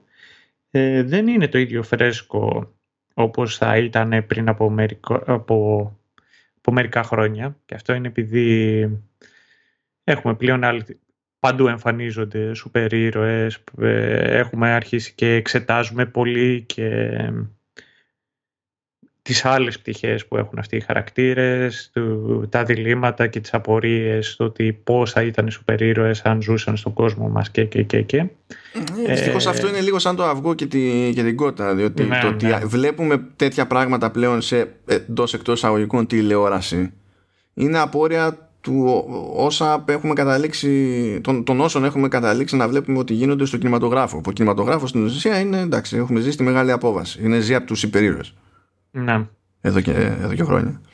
Αλλά πέρα από αυτά ήταν και όλες και κάτι το οποίο εγώ το ευχαριστήθηκα. Ήταν μια σειρά η οποία ευχαριστήθηκα και αυτό έχει να κάνει πολλές φορές ότι μου θύμισε και τα, τα μικράτα μου που ήμουν μικρός εκεί και έβλεπα τα, τις, τα κινούμενα σχέδια με τους σούπερ ήρωες και ιδιαίτερα μου θύμισε πολύ το Spider-Man και αυτό το, αυτό μου άρεσε το Amazing Spider-Man όταν το έβλεπα εκεί που είχε να κάνει και δεν είχε να κάνει μονάχα με το Spider-Man ο οποίος έκανε κολετούμπες και πηδούσε από κτίριο σε κτίριο αλλά και τον Peter Parker σαν Peter Parker και τα προβλήματα τα οποία είχε με το πώς θα διαθέσει χρόνο και πώς απογοήτευε ξανά και ξανά τους ανθρώπους τους ως Peter Parker επειδή χρειαζόταν να υπάρχει και, ο Superman. Ε, αυτού, ο Spider-Man. Ε, αλλά το κλειδί και αυτό το οποίο μου αρέσει περισσότερο είναι και αυτό έχετε με ένα μεγάλο αν. Αν έχουμε περισσότερο χρόνο, μου άρεσαν πολύ και μου κίνησαν τα ενδιαφέρον και τα subplots. Τι έχει εύρος σε πράγματα τα οποία μπορεί να κάνει. Και με το Alien Invasion. Και το story με τους Αριανούς ε, και το, με τον Titan και το Underworld, το οποίο είναι, είναι λιγότερο η καταστροφή του κόσμου, αλλά ένα κομμάτι της δουλειάς του σούπερ ήρωα. Είναι όπως έχουμε ανάγκη να βλέπουμε και έχει ενδιαφέρον να βλέπουμε τον Iron Man να σώζει τον κόσμο, άλλο τόσο ενδιαφέρον έχει να βλέπουμε τον Daredevil να σώζει τη γειτονιά του. Αυτό ήταν κάτι το οποίο μου άρεσε και με το Titan και το, το χαρακτήρα του Μαχαίρης Χαλάλ. Οπότε αν έχουμε περισσότερα επεισόδια και μπορέσει κάπως λιγάκι να ζυγιστεί και δεν, και δεν ε, αναλωθούμε σχεδόν αποκλειστικά στις μεγάλες μάχες που καταστρέφονται πόλεις και, και, και, και νομίζω ότι έχει τις δυνατότητες στο Invisible και εξαιτίας του medium το οποίο είναι, που είναι animation και μπορεί να κάνει πιο πολλά πράγματα να δούμε κιόλας και, και κάτι το διαφορετικό. Ναι, και εγώ έχω ελπίδες γι' αυτό. Ε, ίσως να έχω και ακόμη μεγαλύτερες ελπίδες, δεν ξέρω. Μου έχει κάτι πολύ θετικά αυτό. Εγώ θα το πρότεινα πιο έντονα, δηλαδή σε κάποιον να μπει στη διαδικασία να το δει. Ε, για παρόμοιους λόγους βέβαια με εκείνους που περιγράφεις που τέλος πάντων στο κάνουν όλο να το, να το βλέπεις θετικά και νομίζω ότι ο, ο σχετισμός που κάνεις με το Amazing Spider-Man το τηλεοπτικό είναι πάρα πολύ καλός. Θα μου είχε διαφύγει τελείως. Δηλαδή ναι τον είπες και στην, το ανέφερες και στην αρχή του επεισοδίου okay, αλλά αν δεν το είχες σκεφτεί να το πεις εγώ θα το ξέναγα τελείως παρότι το έβλεπα και γούσταρα κιόλας. και το έβλεπα εκ των πραγμάτων και λίγο πιο μεγάλος από σένα. Οπότε κανονικά ξέρεις θα πρέπει να το θυμάμαι λίγο πιο εύκολα. Ε, ακριβώς επειδή κρατάει αυτές τις ισορροπίες και σε κάνει να δεις σε, σε κάνει να, να έρθεις λίγο πιο κοντά με τους, με τους χαρακτήρες όχι απλά λόγω συμπάθειας αλλά επειδή σε, έστω σε ένα-δύο πραγματάκια ρε παιδί μου ε, μπορείς να δεις σχετισμό και με την πάρτι σου. Είναι πάρα πολύ εύκολο γιατί κάνει κάποια πράγματα τα οποία δεν τα έχει γλιτώσει κανένα στη ζωή του. Δηλαδή τα πιάνει και τα σχολιάζει. Και από ένα σημείο και έπειτα αρχίζεις και ενδιαφέρεσαι για αυτούς τους ίδιους. Ε, και λιγότερο στην τελική για το, για το θέαμα Δηλαδή, έχω πιάσει περισσότερες φορές τον εαυτό μου, καλά, ειδικά στα, στο Marvel Cinematic Universe, παιδί μου, να με τραβάει αυτό που με τραβάει, αλλά να είναι, να είναι πρώτα για το cool factor. Ναι, κατάλαβα τι θέλω να πεις. Ενώ εδώ πέρα είναι πιο δύσκολο γιατί εντάξει δεν μιλάμε για το ίδιο αναγνωρίσιμους χαρακτήρες δεν μιλάμε για το ίδιο αναγνωρίσιμες φάτσες ας το πούμε έτσι γιατί στο σινεμά έχεις και, και τον ηθοποιό ξέρω εγώ και τα λοιπά δεν έχεις τα, τα ίδια budget. Και εντάξει ίσως να είναι και λίγο επειδή κλωτσάνε τα μέσα μου και να το βλέπω έτσι διότι το αυτό που βλέπουμε ως standard στο Marvel Cinematic Universe που είναι και η συνταγή που έχει περπατήσει περισσότερο τα τελευταία δεκακάτι χρόνια πια είναι, είναι πολύ σταθερή, πολύ συγκεκριμένη, πολύ πιο φαν ας το πούμε έτσι και ενώ δεν είναι κακό αυτό από μόνο του, ε, καταλήγει να γίνει λίγο συνήθεια. Και επειδή υπάρχουν πολλές εταιρείες που προσπαθούν να πετύχουν το ανάλογο ύφος. Είτε αποτυγχάνουν είτε δεν αποτυγχάνουν, δεν έχει σημασία. Έχει περάσει προς τα έξω ότι ένας τρόπος να πετύχεις είναι αυτός. Ε, με, τη μία, με τη μία όταν βλέπω κάποιον και έχει διαφορετική προσέγγιση τον αντιμετωπίζω μέσα στο κεφάλι μου ως underdog ή ως κάποιον που πάει κόντρα σε ένα ρεύμα τώρα όχι ότι έχουμε να κάνουμε τίποτα δύσμηρου και τέτοια. Σου λέω τώρα πώς λειτουργεί το Lizard Brain, το δικό μου, έτσι. Ναι, ναι. Και ξεκινάω με ένα, ε, ε, ε με ένα ελάχιστο εξασφαλισμένο επίπεδο συμπάθειας. Λειτουργώ κάπως έτσι. Εντάξει, είναι φορμουλαϊκή πλέον η συνταγή της, της Marvel και ε, εγώ το καταλαβαίνω πολύ αυτό και είναι και εν, ενώ έχουμε πολλά πράγματα να διαλέξουμε από το συγκεκριμένο είδος, είναι καλό να υπάρχει και όλα ποικιλία γιατί θεωρώ ότι δεν έχει εξερευνηθεί όσο θα μπορούσε. Εξαιτίας του φορμουλαϊσμού της Marvel στα Marvel. Ναι. Γιατί, γιατί νομίζω, γιατί κλείνουμε έτσι λυπηρά; Γιατί δεν είναι λυπηρά, είναι, αυτό είναι το φυσιολογικό μας state. Ε, ναι, ισχύει, αλλά δεν, οι άλλοι το φταίνουν. αυτό, γι' αυτό το σκέφτομαι. Όχι. Ωραία, τελειώσουμε εκεί. Θα, εγώ θα ανεβάσω τότε. Θα, θα πω κάτι για να χαρώ εγώ και μονάχα εγώ. Χαίρομαι πάρα πολύ για το Steven Yeun, ο, ο οποίος ήταν ε, πολύ συμπαθητικός ως Glenn στο Walking Dead. Και ε,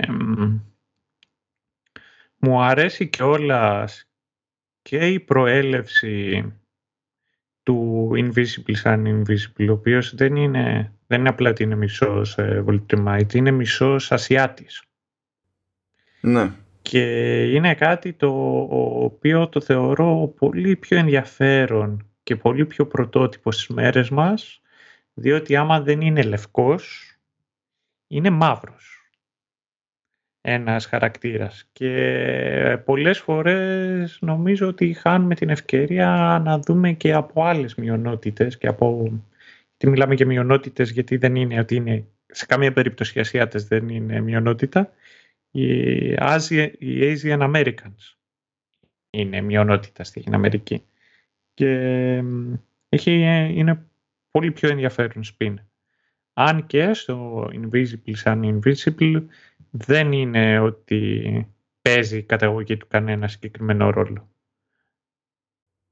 Όχι, εμένα, εγώ γι' αυτό θεωρώ ότι ε, είναι ωραίο αυτό το κόμπο. Είναι και είναι πολύ ωραίο, ναι. Γι' αυτό το θεωρώ. Επειδή απλά συμβαίνει.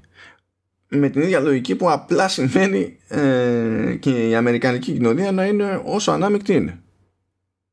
Ναι, ναι αν προσπαθούσαν, που βέβαια η παραγωγή αυτή ξεκίνησε νωρίτερα, έτσι, αν προσπαθούσαν να καβαλήσουν το κύμα που παίζει τώρα για ε, ασιατικής ε, καταγωγής Αμερικανούς και προσπαθούσαν να το, ξέρεις, να το κάνουν ως κάτι πιο μες στη μούρη σου, ε, εκεί θα ξενέρωνα. Γιατί νομίζω ότι θα περνούσε και το λάθος, το λάθος ε, μήνυμα. Όταν, όταν υποτίθεται ότι ο στόχος ενός κινήματος είναι ε, αυτό που λένε να, κάνει, να κανονικοποιήσει κάτι. Ε, η επιτυχία είναι να το αντιμετωπίσεις σαν να είναι τίποτα σαν να είναι το, εντάξει είναι ένα κομμάτι της καθημερινότητας the end. αυτή είναι η επιτυχία η τελική. Και ως προς αυτό δεν έχω κανένα παράπονο σε αυτή τη, την περίπτωση. Πιστεύω ότι είναι απολύτως σωστό. Θα συμφωνήσω με αυτό. Ναι, ναι. Τώρα, αν, αν είχε και μεγαλύτερο ρόλο ακόμη, έτσι, πιο σημαντικό ρόλο η, η Τσίλιαν Τζέικοψ, θα ήμουν πιο χαρμένος. Ε, ναι, δεν νομίζω. Είχε... Δεν νομίζω. Μου φάνηκε ψηλοκεντρικός ο, ο ρόλος της. Τουλάχιστον σε βάθος χρόνου. Γιατί ήταν third wheel χωρίς να είναι third wheel. Δίνουν, έχει χρόνο, παίρνει χρόνο και ταυτόχρονα δεν καταλήγει κάπου συγκεκριμένα. Απλά δίνει την εντύπωση γενικά η σειρά έτσι όπως είναι ότι είναι σε κάποιο βαθμό αναπόφευκτο ένα τελικό ρομάτζο ανάμεσα σε, σε Mark και Eve. Παρότι υποτίθεται ότι στο τέλος με την Amber κάπως λειτουργήσε το πράγμα. Ναι. Εμένα αυτή την εντύπωση μου δίνει ότι προ, προς τα εκεί το πάει. Πώς θα το καταφέρει δεν ξέρω. Αλλά θα δούμε παρακάτω. Ναι, εγώ κάνω ship το Mark με την Eve. Οπότε είναι αρκετά θετικός αυτός ο τόρνος. Να σταματήσουμε εδώ. Ναι, ναι, έτσι. Αυτό ήταν, ε, έτσι, με, έχει μια ελπίδα, ρε παιδί μου, για, mm. για νεανικούς έρωτες και τα λοιπά. Ορίστε. Mm, ναι. Τα χαιρετίσματά μας στην Νορβηγία. Ναι, όπως ήταν... Α, ναι, νεανικούς έρωτες. Έτσι ήταν και ο Ρωμαίος και η Ιουλιέτα που τον έγραψε ουσιαστικά ο Σέξπιρ σαν μια κατάκριση για τους νεαρούς οι οποίοι ερωτεύονται χωρίς να έχουν ολοκληρωμένη εικόνα για τον κόσμο και χωρίς να είναι αρκετά έντονοι αφήνουν τις ορμόνες τους να, να τους κυριεύσουν και κάνουν χαζά πράγματα όπως να αυτοκτονήσουν θεωρώντας ότι κάτι έχει συμβεί σαν άλλο. Μετά από αυτό το θετικό μήνυμα λοιπόν, You ruined it. ναι, αυτό ναι. Καλό καλοκαίρι. Εύχομαι. Καλό καλοκαίρι. Ναι, γιατί αρχές Ιουνίου δεν έχουμε. Τι να τους ευχαριστώ. Κάτσε, κάτσε, κάτσε να σου πω. Κάτσε να σου πω ακριβώς, περίμενε, περίμενε. Να σου πω πόσο πέσα. Ναι. Λοιπόν, σε, σου επιτρέπω να πεις καλό καλοκαίρι. Γιατί, γιατί το επόμενο Showrunners βγαίνει δύο μέρες μετά το θερινό ηλιοστάσιο που είναι τεχνικός και η legit έναρξη του, του καλοκαιριού. Οπότε, στο επιτρέπω. Ωραία, ζήτω. Καλό καλοκαίρι λοιπόν για όσους που μας ακούτε ή καλή εποχή, ανάλογα για το αν δεν μας ακούτε τώρα και μας ακούτε κάποια στιγμή στο μέλλον. Εντάξει, και αν μας ακούτε από το, το, το, το, νότιο το ημισφαίριο, καλό χειμώνα. Α, ναι, και καλό χειμώνα αν μας ακούτε από το νότιο ημισφαίριο.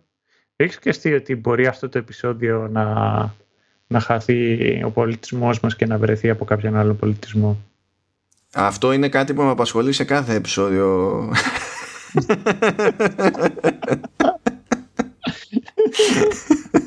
Απλά λέω. Ναι. Έχω ένα μόνιμο άγχος. Δεν ξέρω αν σε ικανοποιεί αυτό. Λοιπόν, γεια σας από μένα. Να είστε καλά και με το καλό να τα ξαναπούμε. Σε 15 μερούλες. Τσάου.